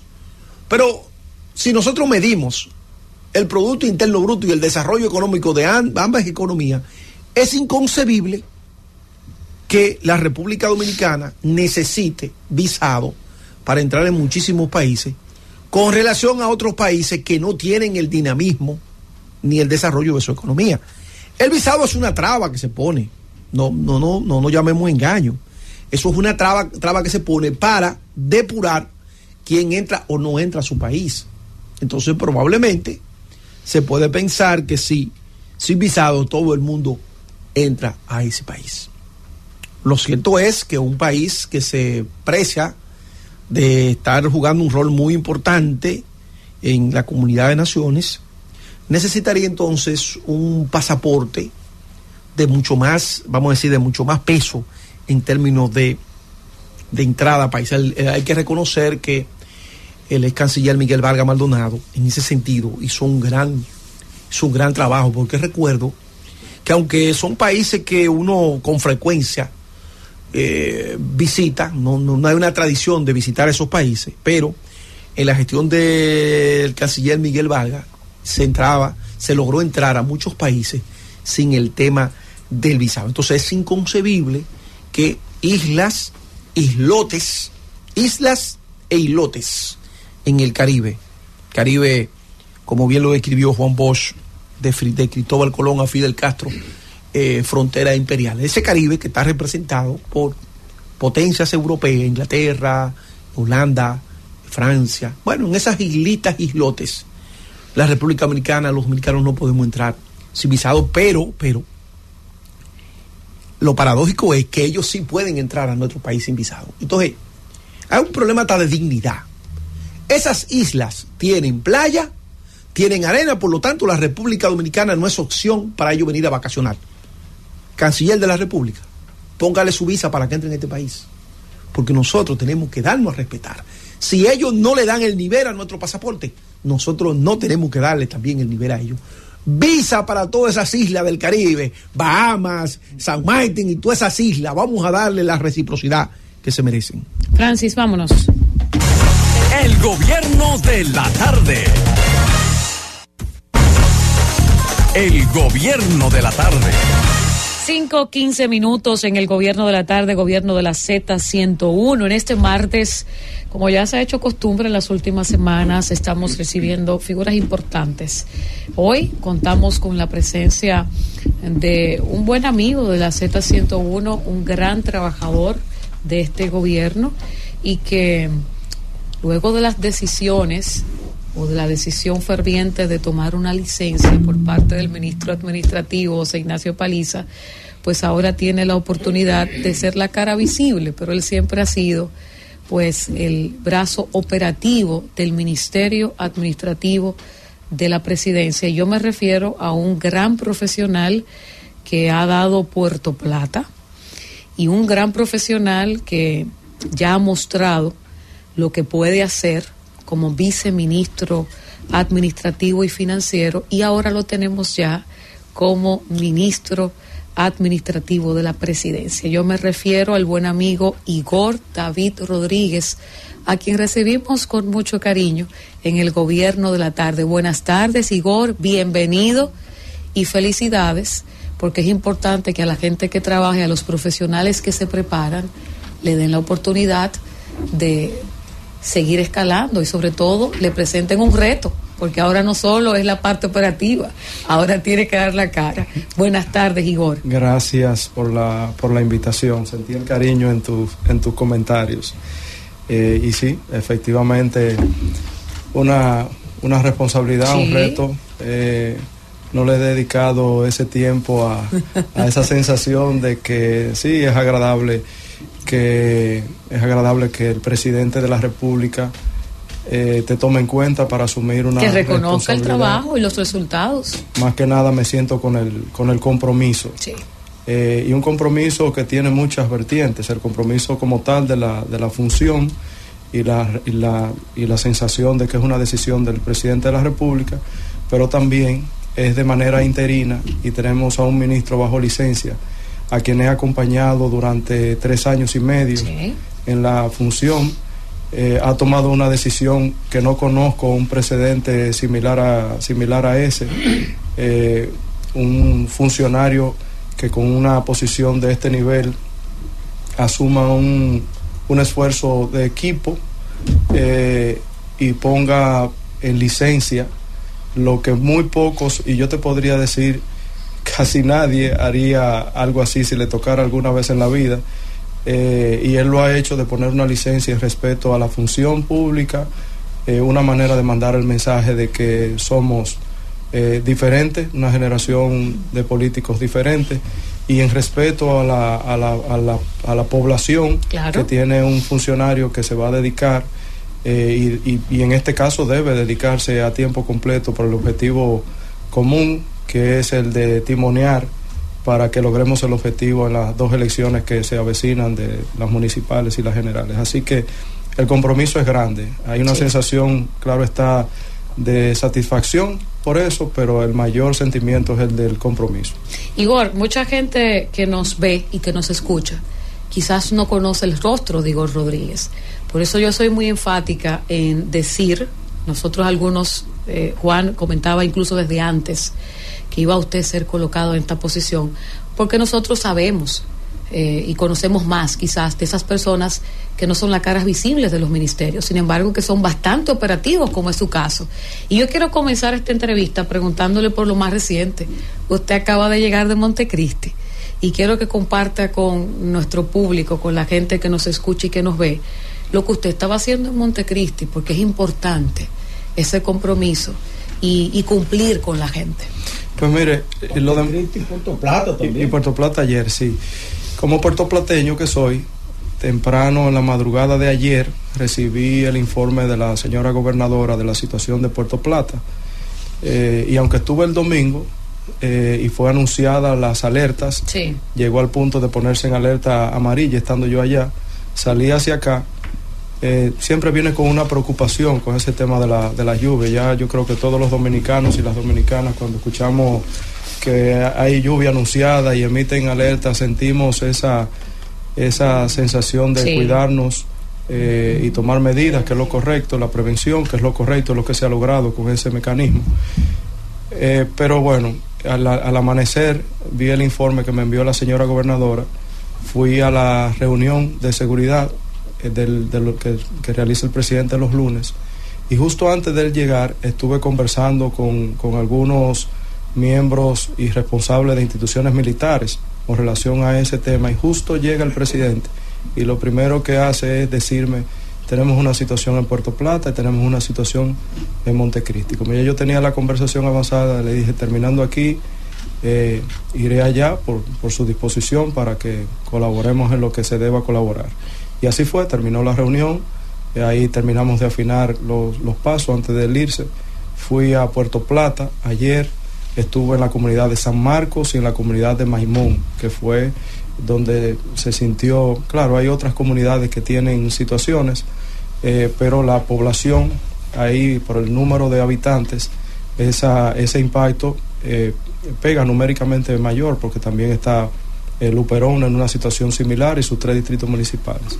Y hoy fui a Montecristi. Montecristi tiene la particularidad de que una, una cañada atraviesa eh, la ciudad y cuando esas aguas desproporcionadas caen, eh, evidentemente suceden situaciones. A Dios las gracias, en ninguno de los dos lugares, a pesar de que tuvimos ayer un poco eh, con la situación de preocupación, porque arrastró unos vehículos tanto en Luperón como en Montecristi, eh, las personas salvaron su vida. Lo importante en estos eventos es la vida. Claro, lo demás se recupera. Lo vamos recuperando. Lo primero que hemos hecho es llegarle a las personas con raciones eh, secas y cocinadas para que puedan un poco sentir eh, que no, no les va a faltar la, la alimentación, que es lo, lo- en esa situación es lo primordial.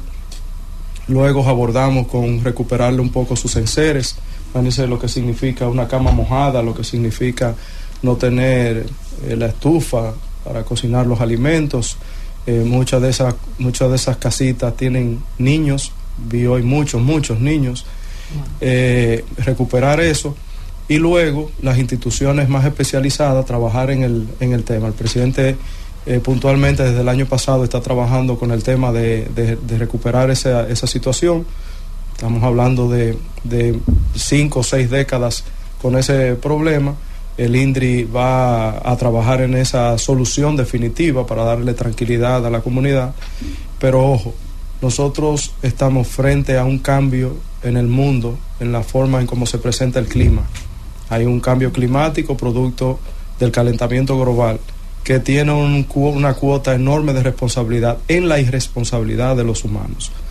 Y esto cada vez va a ser más desproporcionado. Por eso es importantísimo llevarse de las, de las instrucciones de las autoridades y tomar las medidas, porque finalmente como le insisto, lo importante es la vida. Lo demás, con el acompañamiento del gobierno, que es lo que nosotros hemos estado haciendo, y las autoridades locales, podríamos recuperar la vida cotidiana de las personas y probablemente dejar en mejores condiciones de cómo estaban las cosas, porque el hecho de que tú llegues, recojas los escombros, tomes medidas, eh, la cañada se resuelva, las, las calles sean recuperadas, probablemente hasta tendría un mejor entorno, producto de la crisis, pero no la vida. Entonces, insistimos con eso, con las personas, y ese, ese es el afán del presidente y el nuestro de presentarnos allá para llevarle una solución y decirle a todo el mundo, aquí está el gobierno dominicano preocupado por ustedes. Juan. Eh, ministro, usted habla con mucho conocimiento del tema del cambio climático y de los efectos. Es el Ministerio Administrativo el que maneja la parte ejecutiva del Poder Ejecutivo en cuanto a los recursos. Partiendo de lo que usted plantea del cambio climático y de que somos un país que estamos en la ruta de los huracanes, ¿Qué cantidad de recursos hay en el presupuesto para la mitigación y desastre o las eventualidades que se presentan por el, eh, los cambios que está teniendo el sistema eh, atmosférico y climático? Bueno, cada institución, cada institución maneja recursos diferentes destinados a, a prioridades, muchas de ellas vinculadas con ese tema. Desde el Ministerio Administrativo de la Presidencia gestionamos eh, la, la, probablemente la fluidez de eso, pero no necesariamente el presupuesto de cada, okay. de cada institución. El presidente sí tiene las atribuciones por mecanismo de ley de en situación de precariedad o de emergencia a actuar de acuerdo a lo que está establecido en el, en el presupuesto. Eso es algo que él lo ha hecho sí. en, eh, y, y, las instituciones propiamente también y los mecanismos de ley lo establece eh, para reaccionarle a situaciones que, que, se presenten. Esto es una combinación de prevenir eh, con las inversiones necesarias en, en, enfocado en, en, evitar esas, esas situaciones y bueno, de no poderse prevenir porque no lo dominamos nosotros, es una decisión del creador, entonces tenemos que hacerle frente con probablemente presupuestos extraordinarios o partidas ya presupuestadas que están destinados para esos fines. Pero no hay un presupuesto específico, una cantidad. Un ejemplo, hay 5 mil millones para eventualidades. Sí, sí, sí, el presupuesto lo prevé. Por eso cuando suceden cosas dentro del presupuesto, tú puedes hacer uso de, de un monto para emergencia. Ok. Igor, eh, tú, tú señalaste ahora que ayer estuviste con el presidente en la reunión habitual que él hace en, la Policía Nacional para revisar los, los datos de la seguridad nacional, de, la delincuencia, esas cosas. Eh, renunció en esta semana José Pepe Vila, que es el comisionado de policía y quien había iniciado la reforma policial con el gobierno.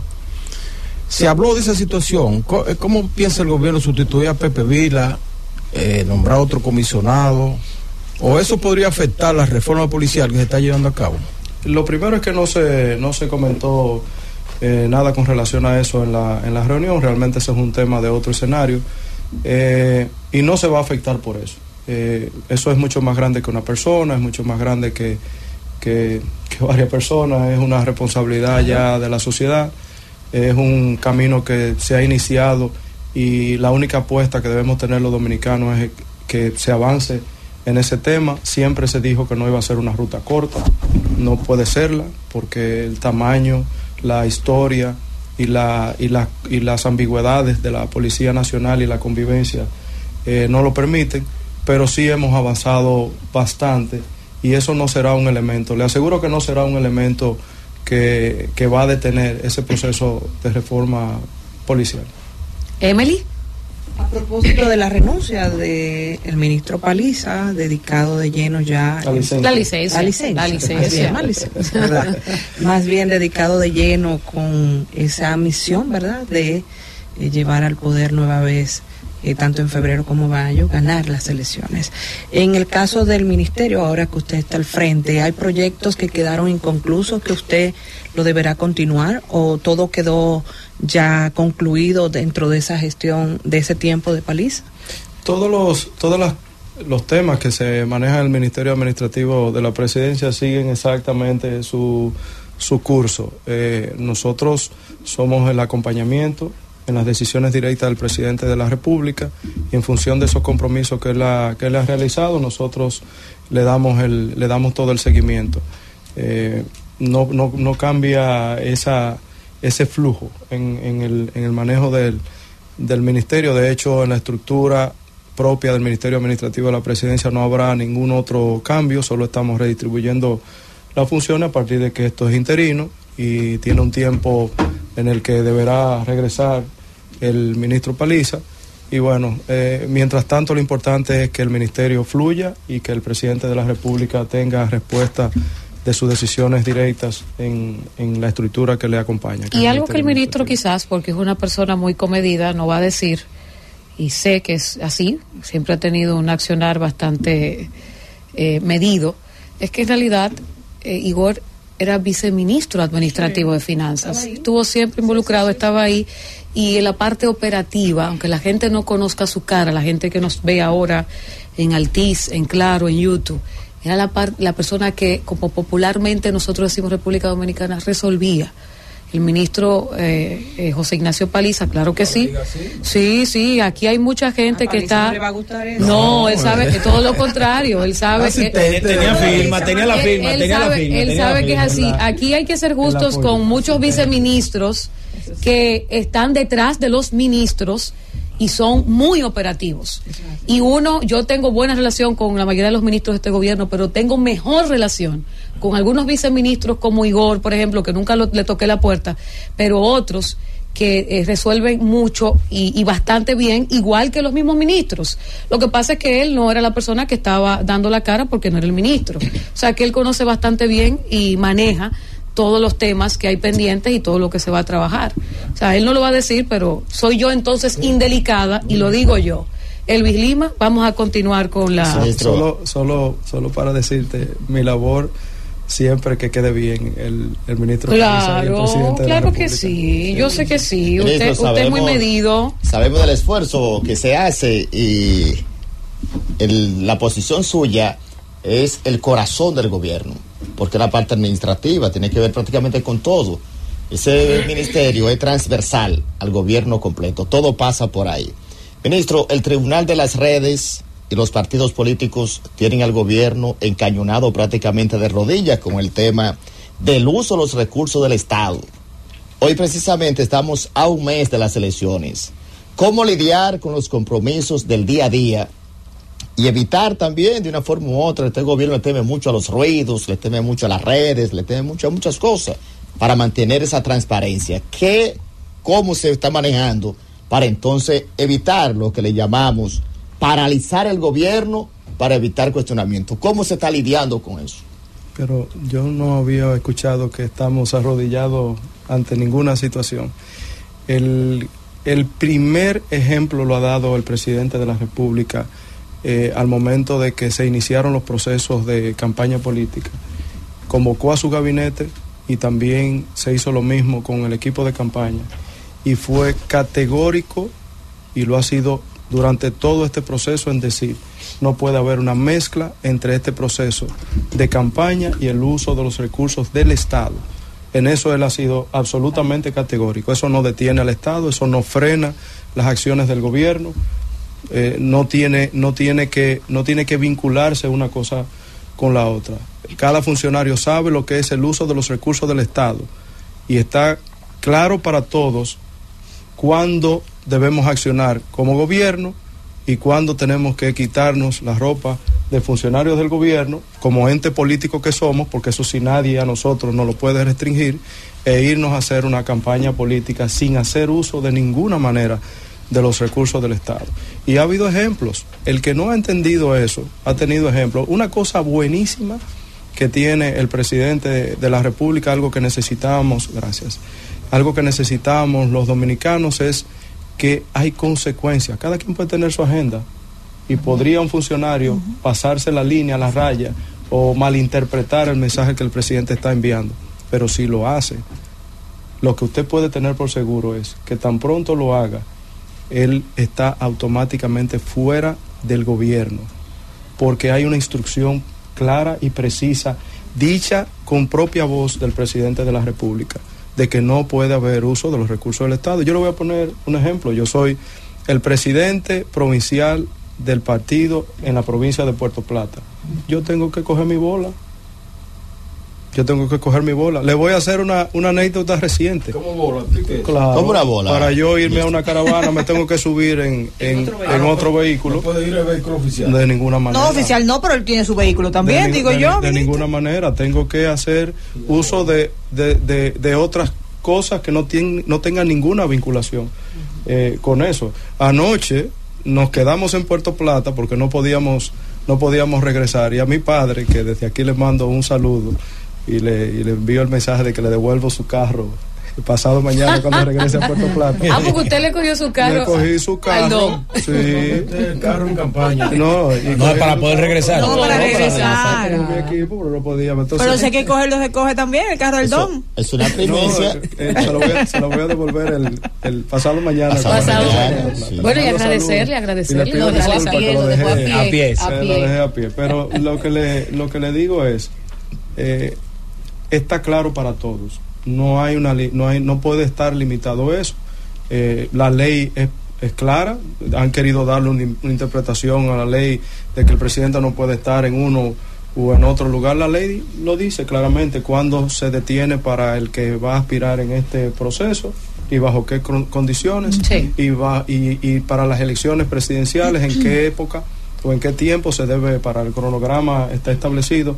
Seguiremos gobernando, pero también seguiremos eh, haciendo lo correcto. Y el que tenga su agenda diferente sabrá del presidente porque él no la deja pasar. Fausto Montes de Oca. Ministro, buenas tardes. En ese mismo lugar donde usted está sentado, estuvo hace poco Juan Ariel, Juan Ariel Jiménez y nos conversó que en este gobierno, en los últimos tres años, se ha gastado menos en gasto de capital de los últimos 50 años. ¿Qué usted tiene que decir al respecto?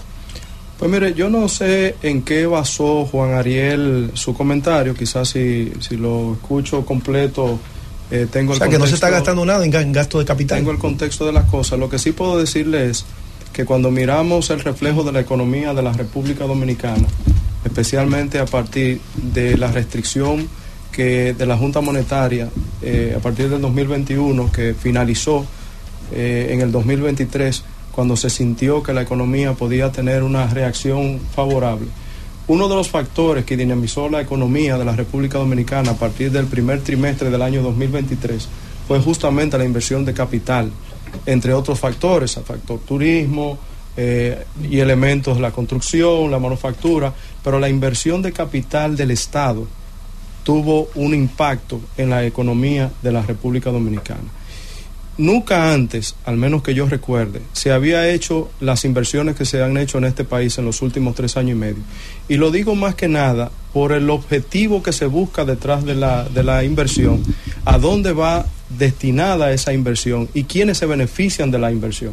El gobierno dominicano ha hecho inversiones cuantiosas de capital en, en- en- en la- esa- esas inversiones que se hacen para ir detrás de solucionar y mitigar las necesidades de la gente.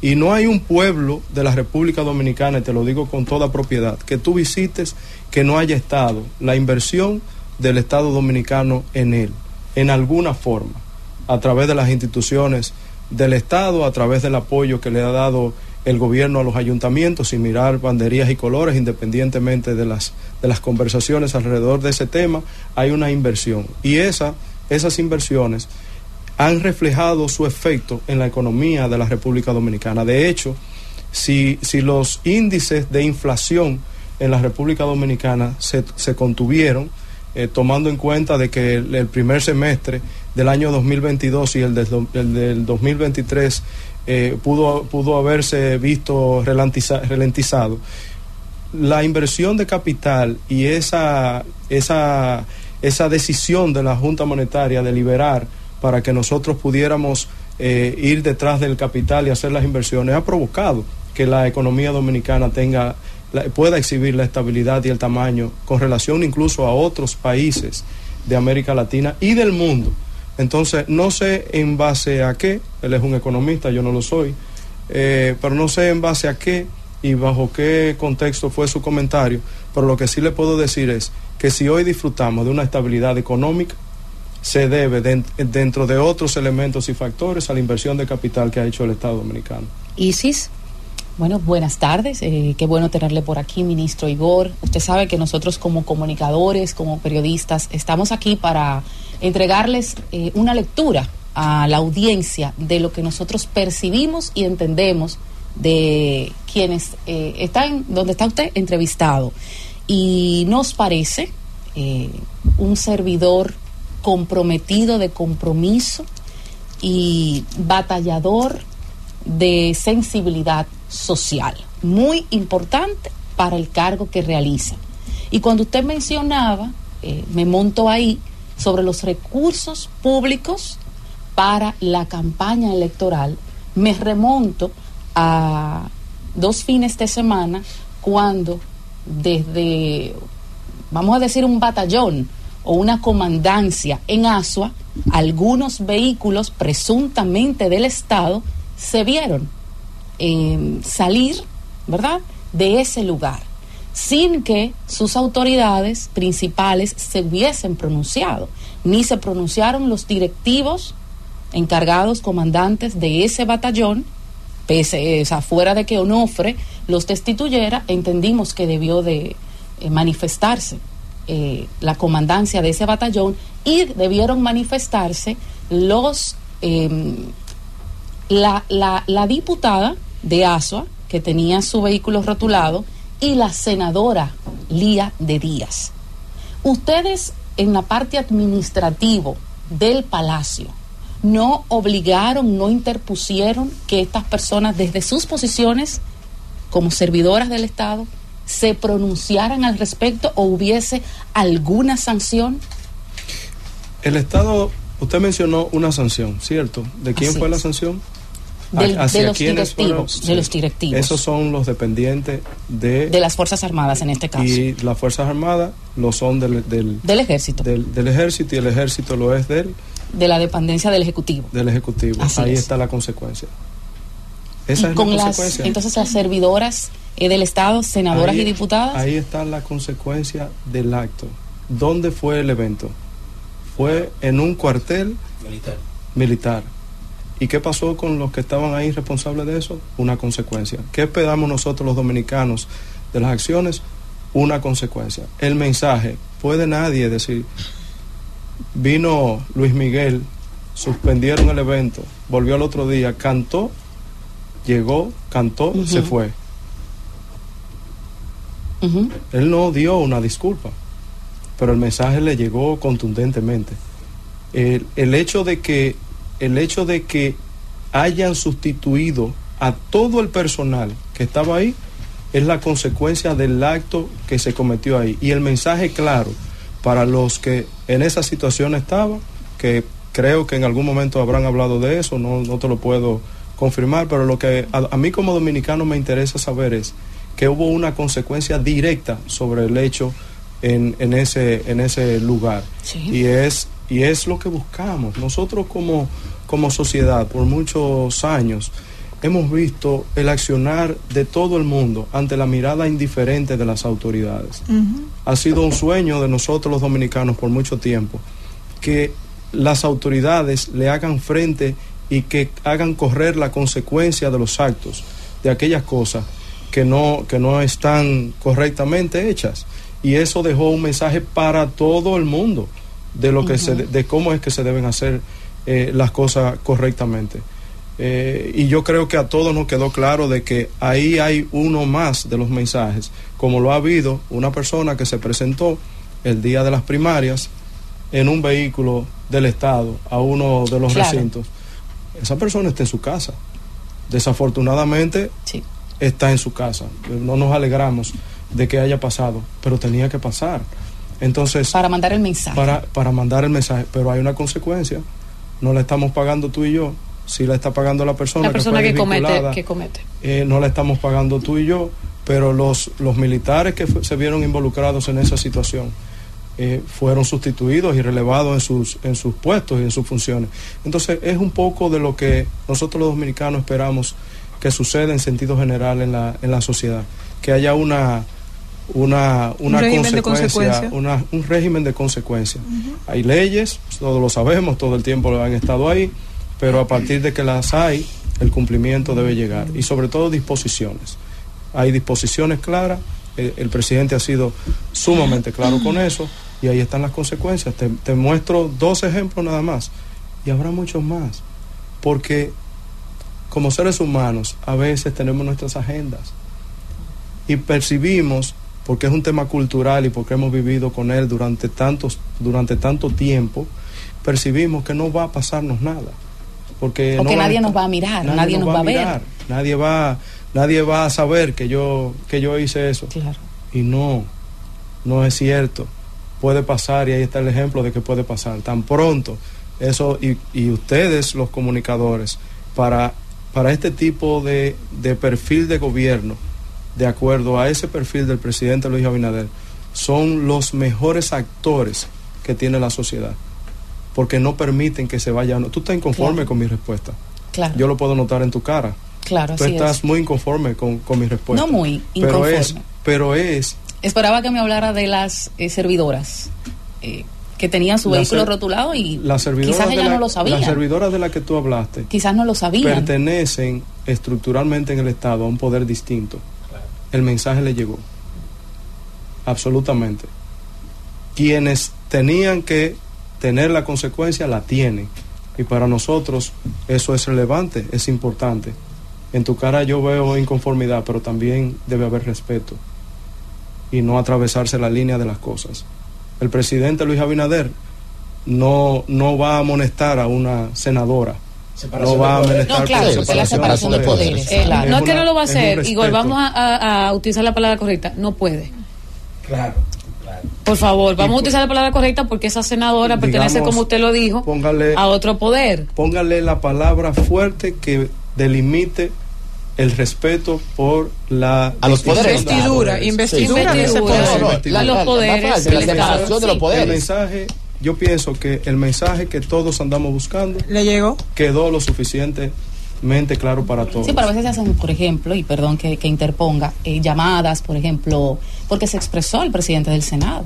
Y muy bien, eh, hay conversaciones entre el presidente, el presidente del Senado, el presidente de la Cámara, eh, se vio envuelta una diputada y se vio envuel- envuelta una senadora. y ojalá y la hayan tenido, pero, pero realmente son poderes distintos y lo que tiene que ver con el, con el gobierno fue, fue tomada la fue tomada la medida. Sí, en esa parte nos ha quedado claro, bueno, con lo que tiene que ver con el Poder Legislativo y estas eh, dos involucradas, pues hay una consecuencia personal. Además, la gente está viendo también lo que está pasando. Los electores están mirando. Nilda Alanís, su pregunta Sí. para Igor en esta primera ronda, para el ministro es. Igor Rodríguez. Ministro, bienvenido. Eh, ministro, miren, los medios eh, últimamente hay mucho recelo de parte de la oposición con el tema de las inauguraciones, ¿verdad? Eh, yo siempre he dicho, inclusive lo he dicho desde esta plataforma, que todos los dominicanos deberíamos pedir inauguraciones todos los días, porque para nosotros, no es para el presidente ni es para usted, es para todo el dominicano. Entonces, ¿cuál es su parecer desde la posición que usted ocupa con relación a, estos planteamientos que hace la oposición de que esto es eh, para procurar esa reelección, que eso se debe parar? La primera pregunta que nosotros debemos respondernos es, ¿viola la ley? Si no viola la ley, si no está infringiendo eh, el derecho el derecho de todos los dominicanos, estaríamos nosotros violándole el derecho al presidente de la República de actuar. Es un tema de ida y vuelta. Si, si nosotros le, le ponemos una camisa de fuerza al presidente de la República y la ley y la constitución no lo prohíbe, entonces a él, como presidente de la República, ciudadano, miembro eh, honorable de este país, al que le estamos quitando el derecho de ejercer su función como presidente de la República. Cuando debe parar el presidente de la República es cuando lo dice la ley y, cuando, y lo que establece la constitución de la República. 60 días antes de las elecciones. En ese momento, si el presidente va a un lugar y hace una inauguración, entonces sí está violando la ley y nos está irrespetando a todos los dominicanos. Pero mientras tanto, el presidente de la República lo es. Tú no puedes, tú no puedes limitarlo en su función, porque hay plazos establecidos, hay, hay normas que, que rigen nuestra sociedad y el sistema. Entonces, La oposición política está politequeando, está tomando un discurso para, para eh, digamos, desmeritar, eh, minimizar el efecto que tiene el hecho de que el presidente se presente a un lugar e inaugure una obra que es probablemente un, una necesidad de la, De la comunidad, comunidad. una inversión necesaria desde el punto de vista del Estado. Y, yo le voy a quitar probablemente, el presidente no se ha enfocado en otra cosa que no sea eso.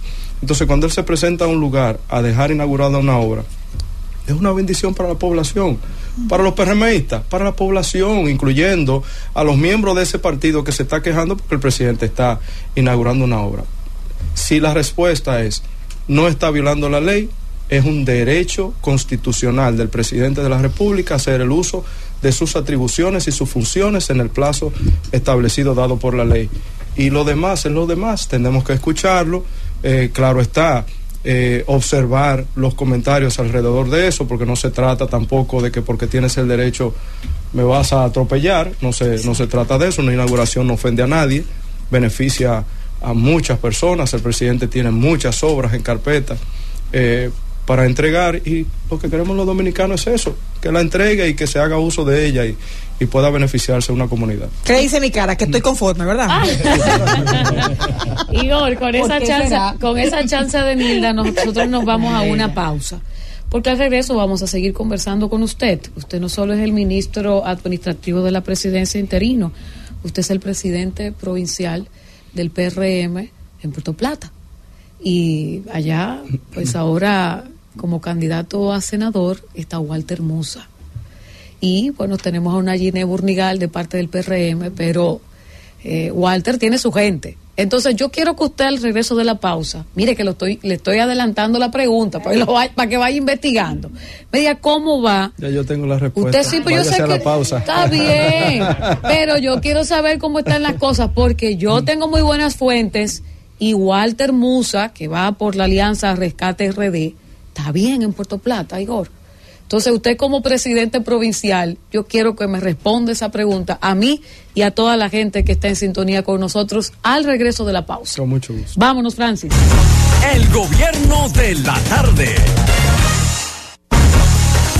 El gobierno de la tarde. 5.56 minutos en el gobierno de la tarde, gobierno de la Z101. En este martes, martes 23 de enero, tenemos al ministro administrativo de la presidencia interino, el señor Igor Rodríguez, que está con nosotros respondiendo preguntas.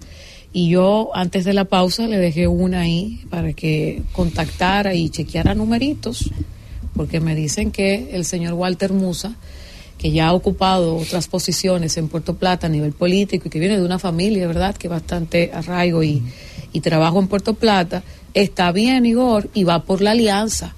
Los tres partidos de la alianza le están brindando públicamente el apoyo a Walter Musa. ¿Cómo está Gine Burnigal allá? Y usted es el- la voz autorizada para hablarnos de eso.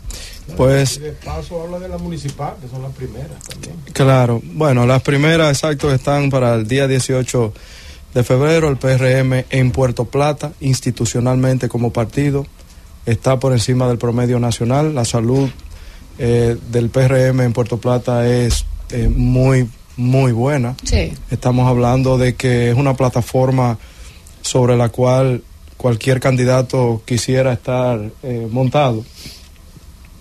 Y precisamente en las elecciones municipales, eh, nosotros de los nueve municipios y doce distritos municipales, vamos en alianza en tres de ellos con Sí. el Partido Reformista y luego, bueno, son, son candidatos propios. Ahí las cosas están bien, me dicen. A nivel municipal, a nivel de distritos municipales, no quiero exagerar mi optimismo, no quiero tampoco que se sienta que hay un triunfalismo, eso sería catastrófico para nosotros. Nosotros tenemos que agilizar, acelerar y enfocar el trabajo eh, tanto de las movilizaciones como el trabajo que tenemos que hacer de organización de frente a la campaña, pero le aseguro que nosotros las elecciones de la matrícula que actualmente tenemos vamos a no solamente asegurar las plazas que tenemos, sino que vamos a superar por mucho el número que hoy tenemos en, en la provincia de Puerto Plata a nivel municipal.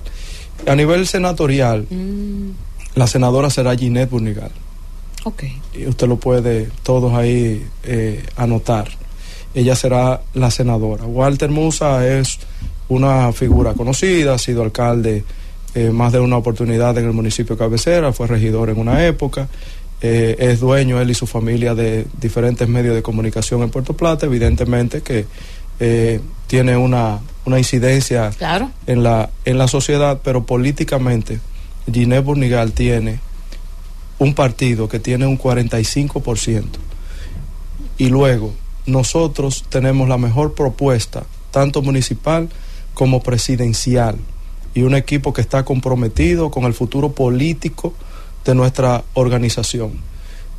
Y ella será la senadora de la provincia de Puerto Plata nuevamente porque todos vamos a hacer lo que hay que hacer para que ella logre ese objetivo que será un triunfo de todos de todos nosotros. Eso no, no desmerita a nadie, eso no le quita no le quita a nadie, pero esta es nuestra estructura política y nosotros la vamos a defender con todo el honor, con toda la fuerza que nos caracteriza a nosotros para poder lograr el objetivo. Ginés será la senadora de Puerto Plata. Bueno, ahí está mi respuesta, caramba. Eh, eh, ministro, perdón, usted habló de 45. Yo Antes iba- yo hacerle yo- yo mi le iba a pregunta. preguntar eso, pero- ¿Es un 45 que tiene el PRM o...? Porque si tiene un 45 quiere decir que está por debajo de las otras fuerzas políticas, porque lo- habría, habría, habría un de ninguna- 55. La, sigui- la siguiente institución política que tiene eh, algún porcentaje está por debajo del 15%. Ah, ok, perfecto. Ahora, cuando tú me hablas de la simpatía del candidato, entonces es otra cosa. Pero la estructura política, como tal, el partido, tiene un 45%. Ok. Y el que, el que le sigue dentro del sistema está por debajo del 15%. Ministro, en un momento el Entonces, perdón, eso responde un poco el hecho de que aunque se unan, aunque se unan, estructuralmente, la potencia para tú alcanzar el 45% en el mercado electoral de una institución política es una cuesta que hay que tener muy buenas piernas para subirla y superar al que al que le encabeza. Eh, Juan, Ministro. eh, eh, escúchame brevemente para no perder la idea mismo. Entonces, usted habla de un 15.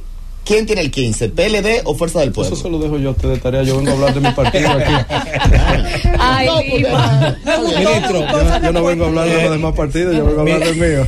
Ministro, en un momento, en un momento el expresidente Danilo Medina, presidente del PLD, dijo que el gobierno de Luis Abinader era un gobierno de muchos picos y pocas tijeras. Ay, Hay obras importantes, sé que se va a inaugurar Monte Grande, pero hay obras que no estarán o no están antes de las elecciones. ¿O cuáles obras estarán antes de las elecciones? Como saber si el monorriel se inaugurará antes de concluir el, el cuatrenio, si se inaugurará el, te- el metro, el, el teleférico, el metro de, de Santo Domingo Los Alcarrizos, el teleférico de, de Santiago que esté en funcionamiento y cuáles obras importantes tiene el gobierno que la gente pueda decir el gobierno ha hecho obras que están ahí y son una gestión que ha dado resultados. Para poderte responder a eso y ser justo, lo primero que tenemos que hacer es irnos a la época en cuando el presidente Luis Abinader asumió la conducción de este país. Independientemente de que se hicieron inversiones importantes de capital para poder continuar eh, el flujo del Estado, en ese momento nosotros lo que estábamos era frente a una crisis económica, a una crisis de empleo, a una crisis sanitaria, a una crisis internacional. Nosotros estamos frente a todos los desafíos. Aún así, el presidente de la República apoyó a todos los gobiernos locales en obras que son el metro de Santo Domingo de la comunidad más lejana que usted se pueda imaginar. El que, se, el que haya un metro, el que haya un teleférico es importante. Y ahí está el dorsal Carrizo, está funcionando. Esa obra la entregó el presidente Luis Abinader. En Santiago hay teleféricos y monorriel. Ahí están los monorriel llegando a Santiago, ya están allá parqueados a la espera de que con un cronograma de instalación se, se puedan hacer. Pero ahí están también a nivel del país todas esas funerarias, mercados, eh, parques, obras que para las comunidades en donde se realizan, esa es su obra. Lo que estamos los dominicanos acostumbrados es a que las grandes inversiones de capital y las grandes obras se realicen en la ciudad de Santo Domingo En o en el. Gran Santo Domingo, el Distrito Nacional, como, como se le quiera, como se le quiera llamar. Y eso en el gobierno del presidente Luis Abinader ha continuado las obras importantes en esta, en esta zona, pero él ha diversificado, ha pluralizado el uso de los recursos del Estado en la inversión de capital en las demás demarcaciones de este país porque existen.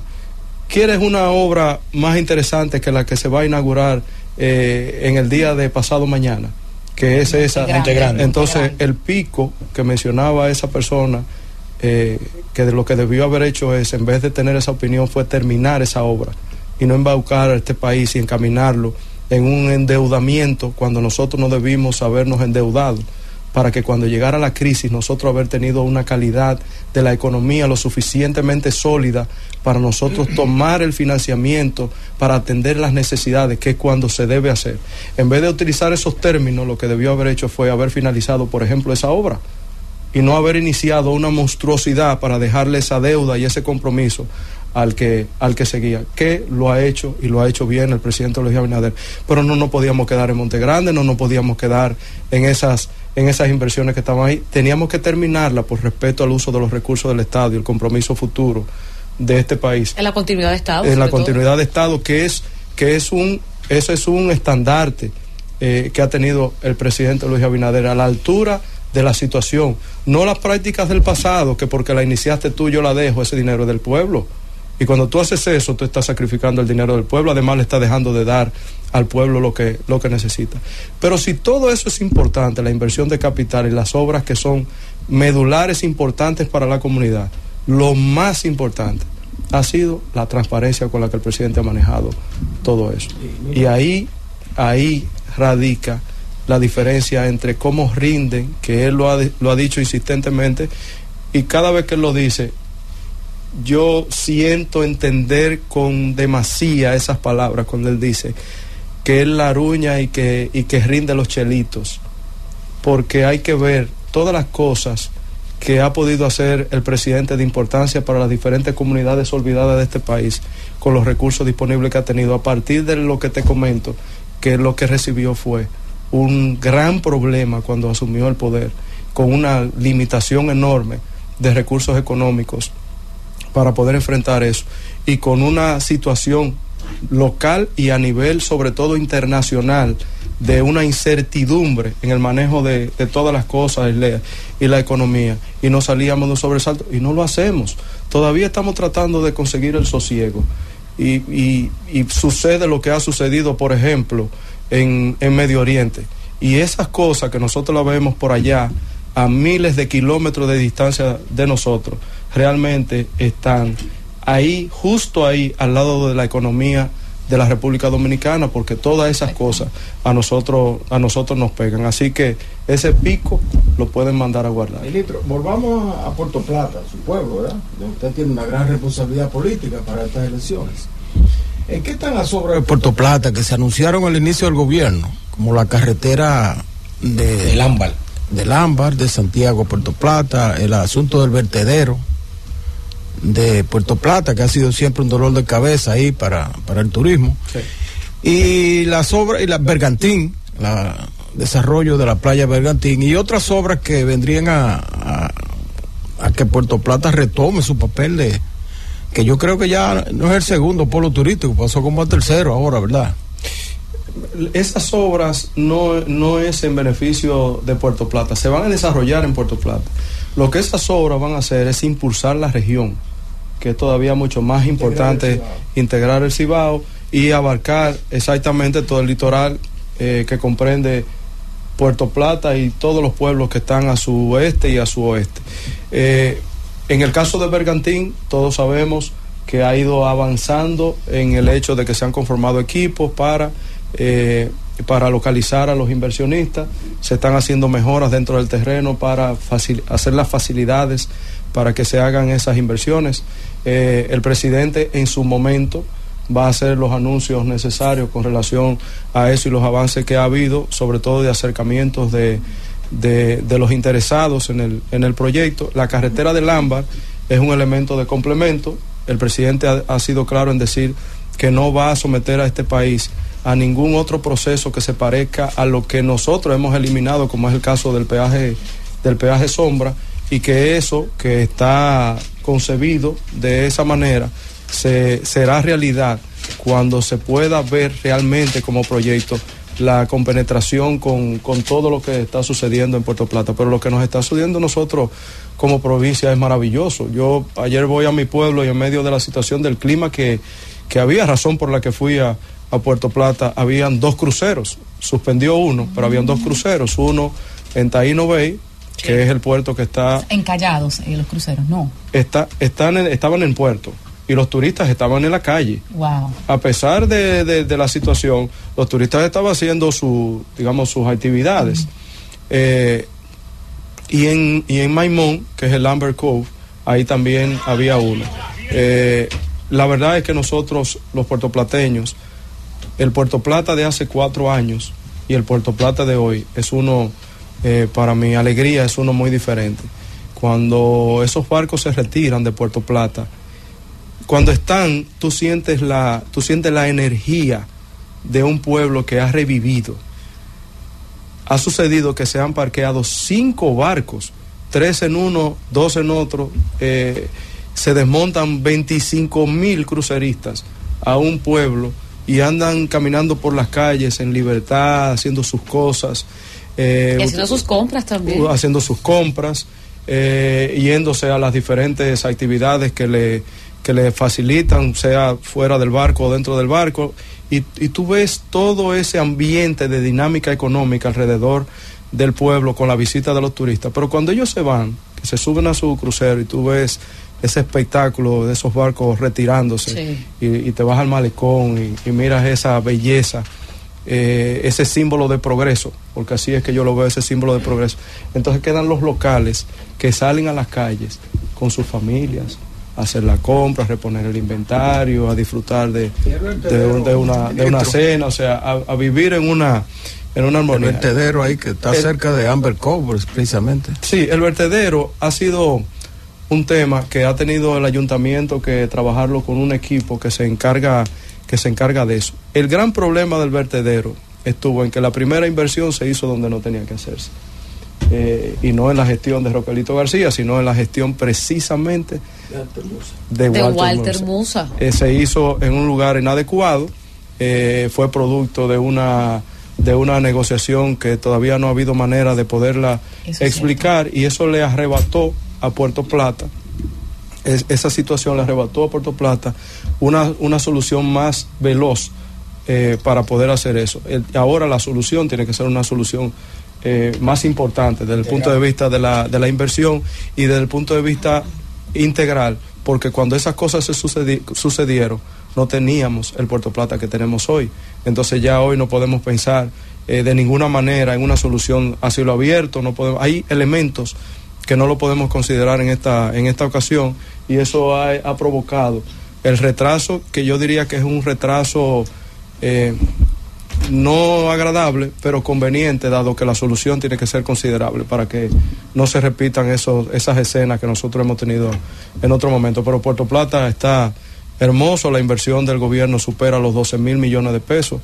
Eh, ayer miré el, el estadio José Briceño, que se ha recuperado, ya pronto el presidente lo estará entregando eh, dentro del plazo que le, que le da la, la ley y la, co- y la constitución. Antes del 20. eh, para que son 60 marzo. días antes de las elecciones, es correcto. Sí, tiene que ser antes del 20 de marzo, Eh, exactamente. y él eh, entregará esa, esa obra hermosa. Yo que tengo ya la edad que tengo, recuerdo cuando eh, esas luces se encendían y jugaban los equipos de pelota en mi pueblo. Yo fui testigo cuando se cayó por el huracán Ilma. Estaba ahí eh, cuando se cayeron las torres. Las torres, esa, esa tristeza, es como si se habría apagado un poco la, Parte del pueblo. la chispa de la chispa de la alegría del pueblo cuando no se encendían esas luces.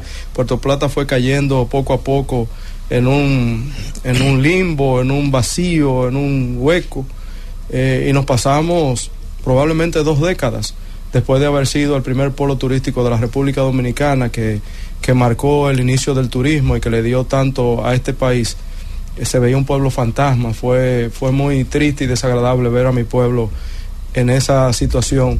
Y bueno, ahora por un tema coyuntural no, no estoy todos los días en Puerto Plata, pero no les puedo describir la sensación de un puertoplateño de llegar y ver cómo, cómo todo eso ha florecido y hay un, un Puerto Plata y una dinámica diferente en beneficio de la, de la comunidad. Eso mejora la calidad de vida de la gente. Así es, Emily. Don Igor, eh, bueno, el PRM viene de la esencia del PRD, ¿verdad?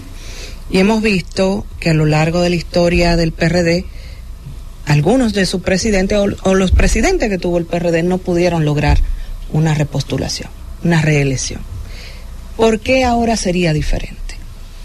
Porque las cosas son diferentes, actuamos de manera diferente, el futuro lo estamos proyectando de, de una forma diferente, el perfil del presidente que tenemos eh, rompe, rompe, yo no sé, algunos dicen el maleficio, yo digo que, que- rompe el esquema eh, y, y vamos a tener una, una reelección eh, sana para que eh, haya una continuidad de una, de una forma, de un perfil de gobernar que a, los dominicanos en sentido general le ha sido bueno, le ha sido favorable tener un presidente que rinde cuentas, que es transparente, que, que predica con el ejemplo, es un es una es un, un ser humano con, con familia, con dolientes, con sensibilidad humana, eh, un ciudadano ejemplo, un, un hombre pragmático, un, un, un servidor público eh, cercano a la gente. Aquí tú no puedes hablar de un círculo que te de un círculo que te hace una encerrona. El presidente se pasa el tiempo visitando diferentes lugares, escucha a todo el mundo. El presidente de la República lee cada papel que le entregan, escucha eh, a cada persona que se le acerca, ¿Lee le el habla. El, el presidente sí. El presidente te manda como funcionario público probablemente a tu escritorio una nota escrita a mano de cualquier ciudadano con una nota de él diciendo eh, atender Evaluar. o Le voy a evaluar, mandar un papelito. observar, seguimiento, hace, hace la debida, hace la- las debidas notas, porque, porque le dedica, le, de- le de- Hágale un no, folder, un folder. con- con- conmigo no, usted lo que tiene que hacer es entregárselo en sus manos para que usted vea que eso va a funcionar. Responde sus correos, mensajes. Eh, es, es una Y le gusta hacerse fotos con las enfermeras en las inauguraciones de los hospitales. Por ejemplo. le, le Por ej- encanta. por y las enfermeras lo abordan y le entregan los documentos ellas mismas. Por ejemplo, el presidente, yo recuerdo, una de sus primeras visitas fue al Hospital de Niños de Santiago, Sí, una de sus primeras visitas. así es. Y de esa visita surgió el afán del presidente de, de, de provocar que se crearan los patronatos en los hospitales del país Así es. para hacer que además de la función pública, además de la administración pública y de las autoridades de, de salud del hospital, hayan dolientes que no necesariamente sean de esa estructura, para que le den vida y salgan a, a procurar cosas para los hospitales y que haya personas comprometidas que no necesariamente estén detrás de alguna otra cosa que no sea la de servir. Eh, y él ha creado y ha motivado eh, para que creen muchos patronatos en, patronatos en diferentes instituciones. Y precisamente por eso, porque le, le- le agrada eso. Tenemos un presidente diferente y, y ahí está, digo, la clave para que nosotros podamos tener una, una, una reelección sin mayores contratiempos y que el presidente Luis Abinader eh, las cosas que inició y las que todavía tiene pendiente las pueda presentar al pueblo como él se merece, gobernar cuatro años, esta vez sin toda- todas estas cosas que tuvimos que recibir al momento de, de él iniciar y que de alguna manera también eh, ha sido para él un exceso de esfuerzo para, para lograr sacar este país este país adelante. Su, su, su lanza ha sido la transparencia, es un gobierno que responde y, y yo pienso que la gente está muy conforme con que se les rinda cuentas y que se haya cuidado los recursos del Estado. Elvis Lima. Ministro, ciertamente todo bueno siempre deja algo malo y algo malo siempre deja algo bueno. El monorriel ciertamente es una obra fundamental y con esa obra el presidente sigue demostrando, como usted ha dicho, el tema de la continuación de, de Estado. A esta hora precisamente en Santiago he visto una protesta de choferes que están diciendo que más de mil choferes pueden perder sus empleos cuando entre en vigencia el tema del monorriel. Y le doy esa información porque sé que los amigos de Santiago me están escuchando, Claro es una sí. protesta de esta tarde. Siempre el gobierno, el presidente, en esa parte humana y del sentido, siempre está pendiente a todo. Siempre toma acciones. Hay acciones que se pueden tomar en el caso de Santiago. A eso le agrego también el componente electoral, todo lo que implica. ¿Y qué puede pasar con eso? Y también aprovecho el 2 por 1 con el tema del estadio José Briseño. Estamos en Lidón, etapa final. ¿Se mantiene Puerto Plata ustedes con el deseo de tener ese equipo finalmente? ¿Cómo marcha esa conversación? Y si será posible que Puerto Plata tenga entonces sus delfines del Atlántico, que eso... Quizás por un tema de inclinación te voy a responder lo último primero. Eh, nosotros queremos eso. Nosotros queremos jugar al mayor nivel en Puerto Plata, que esa, que esa estructura esté a favor de todos los que juegan pelota. Hay una liga campesina muy importante que, Sí. que hace torneos ahí, muchachos que van subiendo. Este país es una verdadera fábrica de peloteros, solo hay que tomar en cuenta la cantidad varios. de firmas que han hecho los equipos de grandes ligas en la República Dominicana. En las y la- últimas semanas. en las últimas semanas. La la cantidad de, de jóvenes que están en las diferentes organizaciones que tienen su- sus establecimientos aquí. Precisamente eh, aquí en el entorno hay, hay varias interesantes. El otro día asistimos a una con el presidente y es impresionante lo que hay ahí. Nosotros queremos tener un equipo de nivel y queremos participar en los torneos de mayor nivel de la, de la República Dominicana.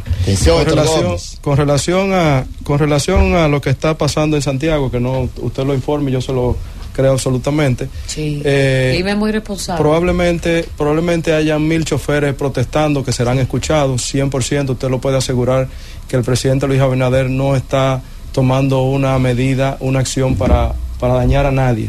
Lo que habría que preguntarle es a los dos millones de dominicanos que se van a movilizar, qué piensan de esa obra que le están, que le están realizando. Eh, es, es la pregunta que sería interesante conocer para que los mil que están protestando, que probablemente están influidos por alguien que en esta época siempre sale con una magnífica idea eh, de salir a protestar, habría que ver, comparar el efecto de la, que tiene sobre la sociedad lo que se está haciendo frente a un grupo interesado en algún tema. Eso no quita el derecho que tiene cada quien De expresarse. de expresarse Claro. y de manifestar la razón por la que vive. Pero tenemos que entender que nosotros somos un país que va en, que va en avance y que esos avances tienen unas consecuencias que debemos consensuar y que debemos compartir. Organizar una nación, especialmente una nación como esta, tiene sus cosas y que en su momento cuando se toman decisiones e inversiones, evidentemente que vas a tocar el interés de alguien. Lo que hay que responder es a quién le afecta o a quiénes y a quién o a quiénes le beneficia. Y a partir de esa balanza, entonces tú sabrás si la decisión que está tomando el Estado va en la dirección del interés del pueblo o va en la dirección del interés de un grupo en particular por seguir predominando o teniendo determinado. Yo creo que todos pueden convivir, no veo razón por la que no se pueda convivir. En el sistema de transporte hay muchas oportunidades.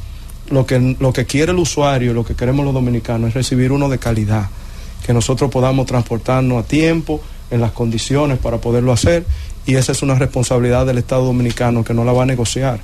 Y si se tiene que sentar con, con todo el pueblo dominicano a consensuar la mejor forma, lo hará, pero no es que bajo un ambiente de, de una protesta malsana que probablemente dañe a otros en ese, en ese afán, se va a ceder ante el interés general de la República Dominicana, que es que los dominicanos eleven su calidad de vida. Eso eleva la calidad de vida y todos debemos ir alrededor de eso. Fausto Montes de Oca. Sí, ministro, eh, partiendo de la continuidad del Estado, una primera cuestión. Me gustaría saber en qué nivel recibió la presa de Monte Grande el actual gobierno, o sea, en términos de realización. Lo segundo es, ¿considera usted que mil choferes en Santiago que reclaman porque le afectan el modo con el cual se gana la vida es una actividad política? Pues mire, ni usted ni yo lo sabemos. Lo que sí sabemos es que este es un momento en el que cualquiera se aparece en un gremio, da una genial idea, involucra a un grupo de personas y lo lleva a un escenario que nadie desea. Eso es muy probable en estos, en estos días. Y un gremio está integrado por diferentes personas, cada uno con sus propios intereses. Ni usted ni yo sabemos si eso es así. Lo extraño es que tanto tiempo que ha pasado desde que este proyecto comenzó y desde que estamos hablando de esto y que pues sea precisamente en este periodo que suceda eso, te llama la atención. No, no necesariamente tiene que ser así, puede que estemos viendo la verdad de Sea las cosas, pero qué coincidencia que sea precisamente en este momento que ese tipo de situaciones suceda. No lo, no lo puedo asegurar, creo que usted tampoco.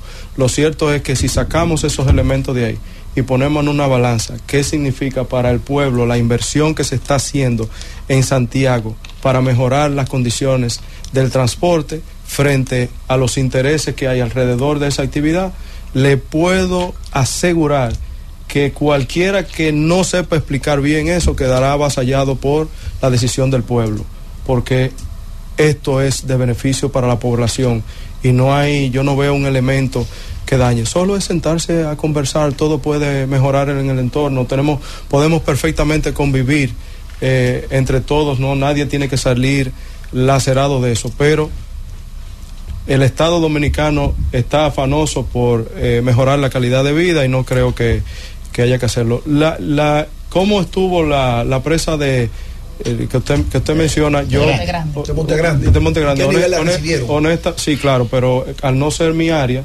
si te doy una respuesta en este momento podría estar equivocándome. Eso no es algo que yo quisiera hacer. Lo que más me importa a mí sí de la respuesta es quién la va a entregar y bajo qué condiciones la va a entregar, entregar y, y bajo y bajo cuál procedimiento lo va a hacer. Recuerde que primero se entregaron las viviendas eh, y luego entonces se fue haciendo todo un proceso ahí de terminación. La verdad es que es una obra eh, que va a alegrar a toda la a toda la región.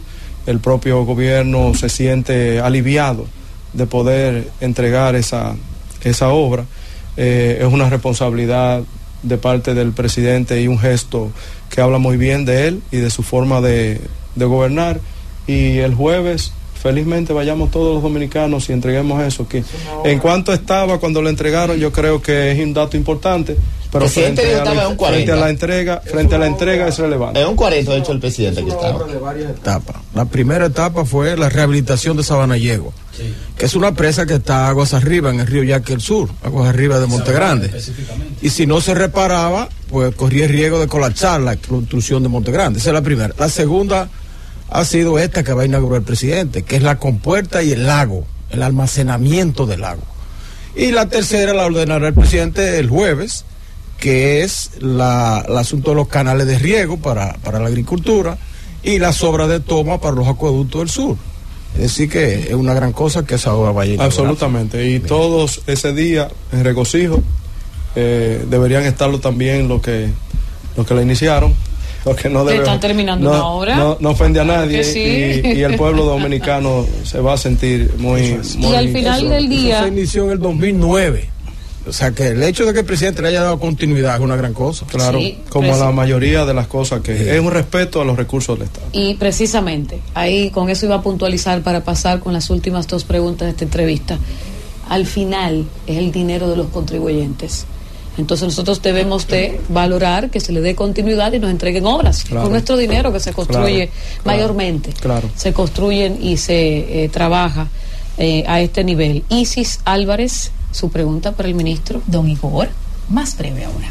Y su mirada sobre la ley 124, no sé si se la ha leído, le pregunto si se la leyó, las 20 páginas, y qué pasaría a partir de ahora, si ustedes tienen algún conocimiento que o sería modificada en el Congreso antes de, de las elecciones de febrero, o si ustedes esperarían que el Tribunal Constitucional, o sea, si el Ejecutivo esperaría una decisión del Constitucional y su mirada, por favor, de esta ley. Pues mire, todos sabemos en esta mesa que abogado no soy.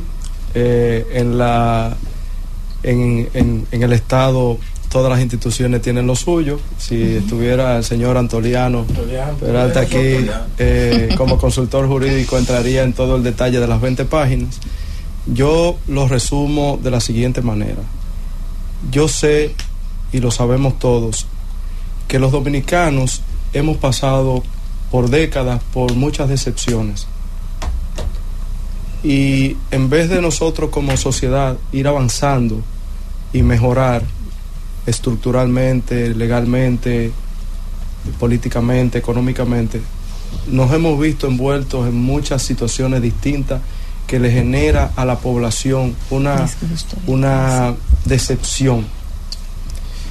Y probablemente este debate que se ha abierto en la República Dominicana a partir de esto, podría cualquiera venir a, pe- a pescar el mar revuelto. El presidente Luis Abinader nunca va a promulgar o eso es un eso es ya un el final de un proceso completo de un estudio de una ley que ha pasado por los, por los diferentes órganos, pero no va no va a someterse a una situación que le genere un malestar a la sociedad sin necesidad. Él ha cuidado a los dominicanos, ha cuidado la dignidad, ha cuidado la soberanía, ha cuidado ha cuidado al dominicano.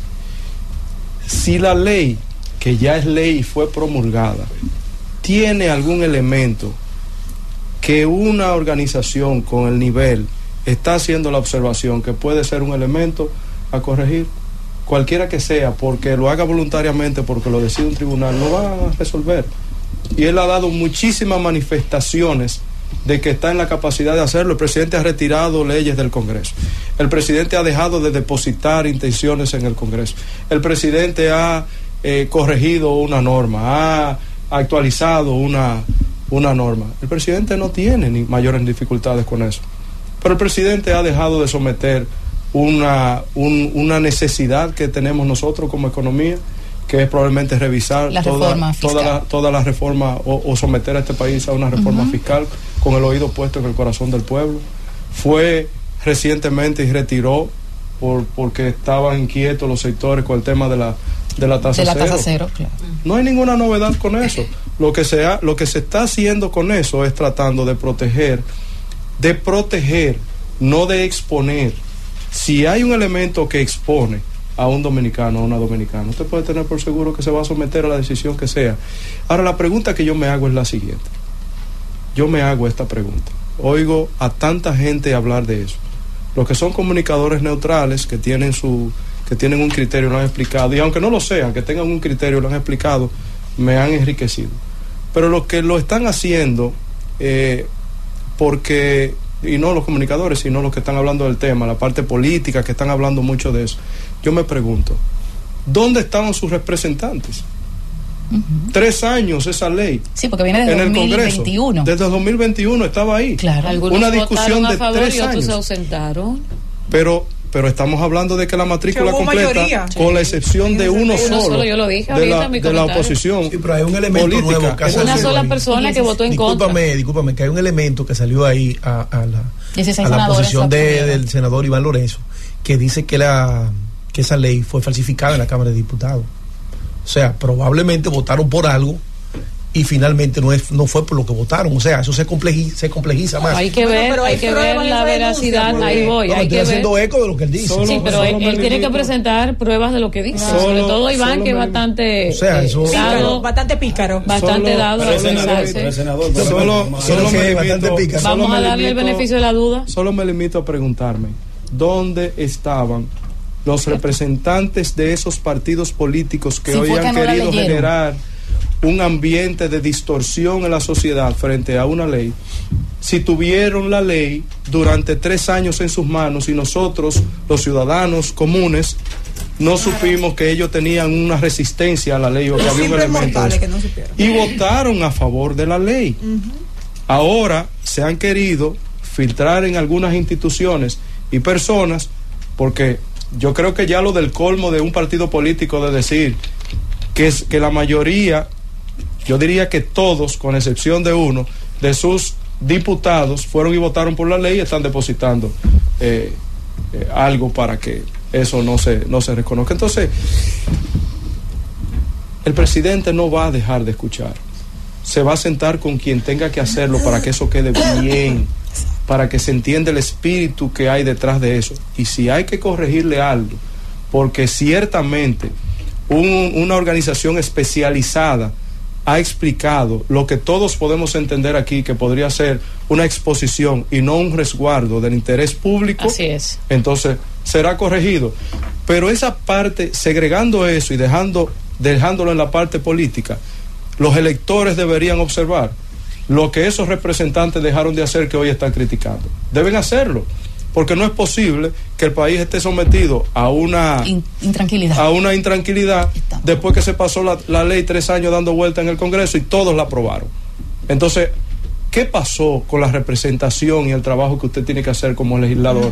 Que ahora, después de promulgar la ley, es que usted quiere generar un ambiente de, de- de distorsión. ¿Dónde está el aporte, además? Que no sea la crítica. ¿Dónde está el aporte a que se haga la, la observación y la corrección? Estamos frente a un presidente. Y la responsabilidad que tenían ellos cuando la, la- el proyecto de ley llegó a sus manos. Listo. No lo leyó, que es lo que yo he visto por ahí, que, pues mire, eso ha sido una gran irresponsabilidad frente al país y a su elector, si usted no hizo eso. Y lo grave de todo esto es que los dos partidos que están atacando eso, votaron en mayoría todos la matrícula completa, con excepción de uno. De uno, así es. Entonces, vamos a observar lo que le preocupa al especializado en el tema, no al que ni siquiera, yo no te puedo aquí, no me puedo sentar aquí a detallarte lo que dicen las 20 páginas. No, claro. Yo lo que sí te puedo decir es que el espíritu de esto es proteger. Vivimos en una sociedad diferente. Los que nos viene a nosotros ya no es el mano a mano, nos vienen ataques de cualquier parte. Aquí hay ciberataques Ciber- que están vinculados con el, con, el, El narcotráfico, con el terrorismo, El con crimen la- organizado. el crimen organizado que tiene unos niveles, una tecnología, unos avances, pertenece a un mundo distinto al que nosotros conocemos, una ley que está dada desde los años 1970. Desde el, del tiempo de Trujillo. de- eh, o- o, Un poco después. Un poco después. Eh, creo que era, eh, si no recuerdo, si mal no recuerdo, era Balaguer el presidente para, Para la DNI. para la época. Eso es el, el CIN de Trujillo. Entonces, En, y luego, en- en los claro, años porque 30. Viene, porque viene desde eso. Y esas prácticas del, del mano a mano y del físico se terminó. Vivimos en el año 2024. Inteligencia artificial, digital, eh, otro mundo. Y nosotros tenemos que actualizar nuestras regulaciones, nuestra legislación, nuestra práctica y tenemos que protegernos frente a, a factores, frente a factores que la gente lo ve como una invasión personal tuya. Así es.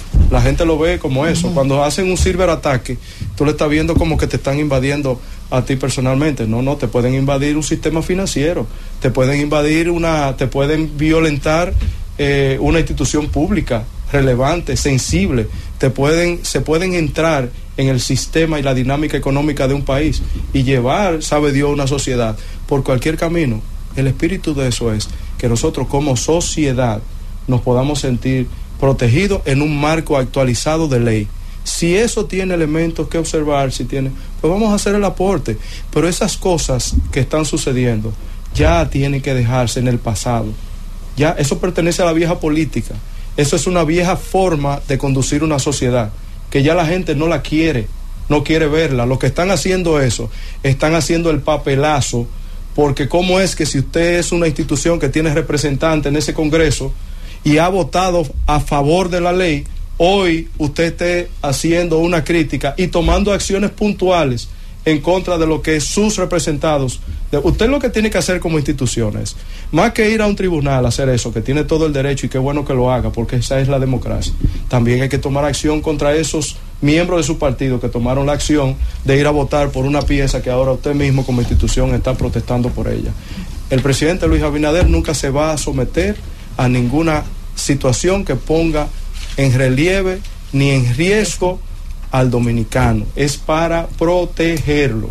Y de ahí le aseguro yo a usted, conociendo el perfil del presidente Luis Abinader, si tiene que hacer una modificación es para reforzar el espíritu de lo que ahí se ha depositado y que hoy se ha convertido en una ley que, bueno, ya sabemos cuál es el, el camino que algunos quieren que coja. Y vamos a esperar a ver qué pasa con esta, si queda en manos del Tribunal Constitucional o si en el Congreso, ¿verdad? Pues se hace la modificación que se debe hacer. Igor Rodríguez, ministro administrativo de la presidencia interino, con toda la capacidad, eh, ha podido responder todas las preguntas nuestras. Se quedan algunas. eh, por más tiempo, tenemos una hora y 30 minutos en esta entrevista. Sin embargo, hay muchas preguntas que se quedan. Vamos a dejarle trabajar por unos meses y luego le invitamos otra vez para tocar otros temas. Cuando quieran, aquí estaré, gente. Muchas gracias, Igor. Gracias a todo su equipo que nos acompaña en esta tarde. Y nos vamos a una pausa. Al regreso tenemos más del gobierno de la tarde, el gobierno de la Z101. Gracias a todos. El gobierno de la tarde. El gobierno de la tarde. 6.53 minutos en el gobierno de la tarde, en esta recta final. Gracias a nuestros amigos de YouTube que están pues eh, viendo con buenos ojos esta entrevista que le hemos hecho al señor Igor Rodríguez, ministro administrativo de la presidencia. Qué bueno que la han disfrutado, qué bueno que han podido escuchar respuestas, quizás no todas las que ustedes quieren o esperan, pero el objetivo es ese, llevarles a ustedes invitados con lo que podamos nosotros llevar información de las voces autorizadas. Ya está lista nuestra compañera, nuestra compañera Nilda Alanís, y vamos a escuchar su comentario en este martes, que ha sido bastante intenso a nivel de la Z y del gobierno de la tarde. Adelante, compañera. Pues muchas gracias, mi querida iluminada. A mis compañeras de esta mesa, su beso y su abrazo. Y por supuesto a esa hermosa audiencia que nos complace con su sintonía diariamente, que está ahí pendiente, como decía iluminada, qué contundente las palabras del ministro. Me gustó. eh, que fue enfático en ciertos puntos y se quedó una, una pregunta que le tenía el ministro de los hackers a propósito de los hackers. ¿Dónde estará Manuel Crespo? No ha vuelto a aparecer para hablar de los hackers. Y voy a traer a, colación el tema de lo que está pasando con la alianza. Hoy escuché a un compañero de esta misma emisora refiriéndose a un tema que ya he visto en otros comunicadores. Y él decía que cómo era posible que compañeros del PLD estuvieran respaldando en actividades a Leonel Fernández, que es de la FUPU. Por eso tengo yo que definitivamente volver a hablar del tema de la alianza RD. ¿Qué está pasando con la alianza RD que a días de unas elecciones municipales no acaban de ponerse de acuerdo? Aquí tuvimos al candidato del Partido de la Liberación Dominicana a la alcaldía de Santo Domingo Oeste y cuando se le hizo la pregunta de si había alguna posibilidad de unirse con el candidato de la Fuerza del Pueblo, porque es obvio que los números no le van a dar para superar al candidato del oficialismo, según las encuestas que vemos. No lo dice Nilda, no lo dice Iluminada, no lo dice Isis. Las encuestas que se han visto, que se han publicado, eh, pues dan con una superioridad al candidato de- de- del oficialismo. Pero entonces él decía que él tiene un 55%, decía eh, eh, mi querido Luis Alberto. Pero nos fijamos todos en esta mesa que cuando se le hizo referencia, si había posibilidades de unirse al candidato de la Fuerza del Pueblo, es casi como decimos en buen dominicano, como el diablo a la cruz. Imposible. Y así vemos a cada uno de, de los representantes, tanto de la Fuerza del Pueblo que se ha sentado aquí, como Rafael Paz, que también estuvo aquí con nosotros, ninguno es capaz de decir que hay posibilidades de alianza a los niveles más altos, sino lo que ya se ha cosido por ahí, eh, del rumor público, lo que ya ellos mismos han dicho, pero todavía a esos, esas altas esferas de esa alianza todavía no se han sentado. Entonces a mí me llama poderosamente la atención que obvio, yo sé que cuando este, este eh, comentario lo cuelguen, usted va a comentar que esto es porque soy bocina, que usted va a comentar que eso es porque yo soy del oficialismo. No, es porque lo que está a la vista no necesita espejuelos. Aún no se han sentado las dos cabezas de esa alianza, que es Leonel Fernández y Danilo Medina. Entonces no hay posibilidades y todavía tenemos comunicadores hablando de que cómo es posible que gente del PLD esté apoyando a Leonel Fernández. Entonces, ¿dónde está la supuesta alianza? ¿Dónde está el supuesto interés de esa colectividad de que haya plazas ganadas en favor de ellos?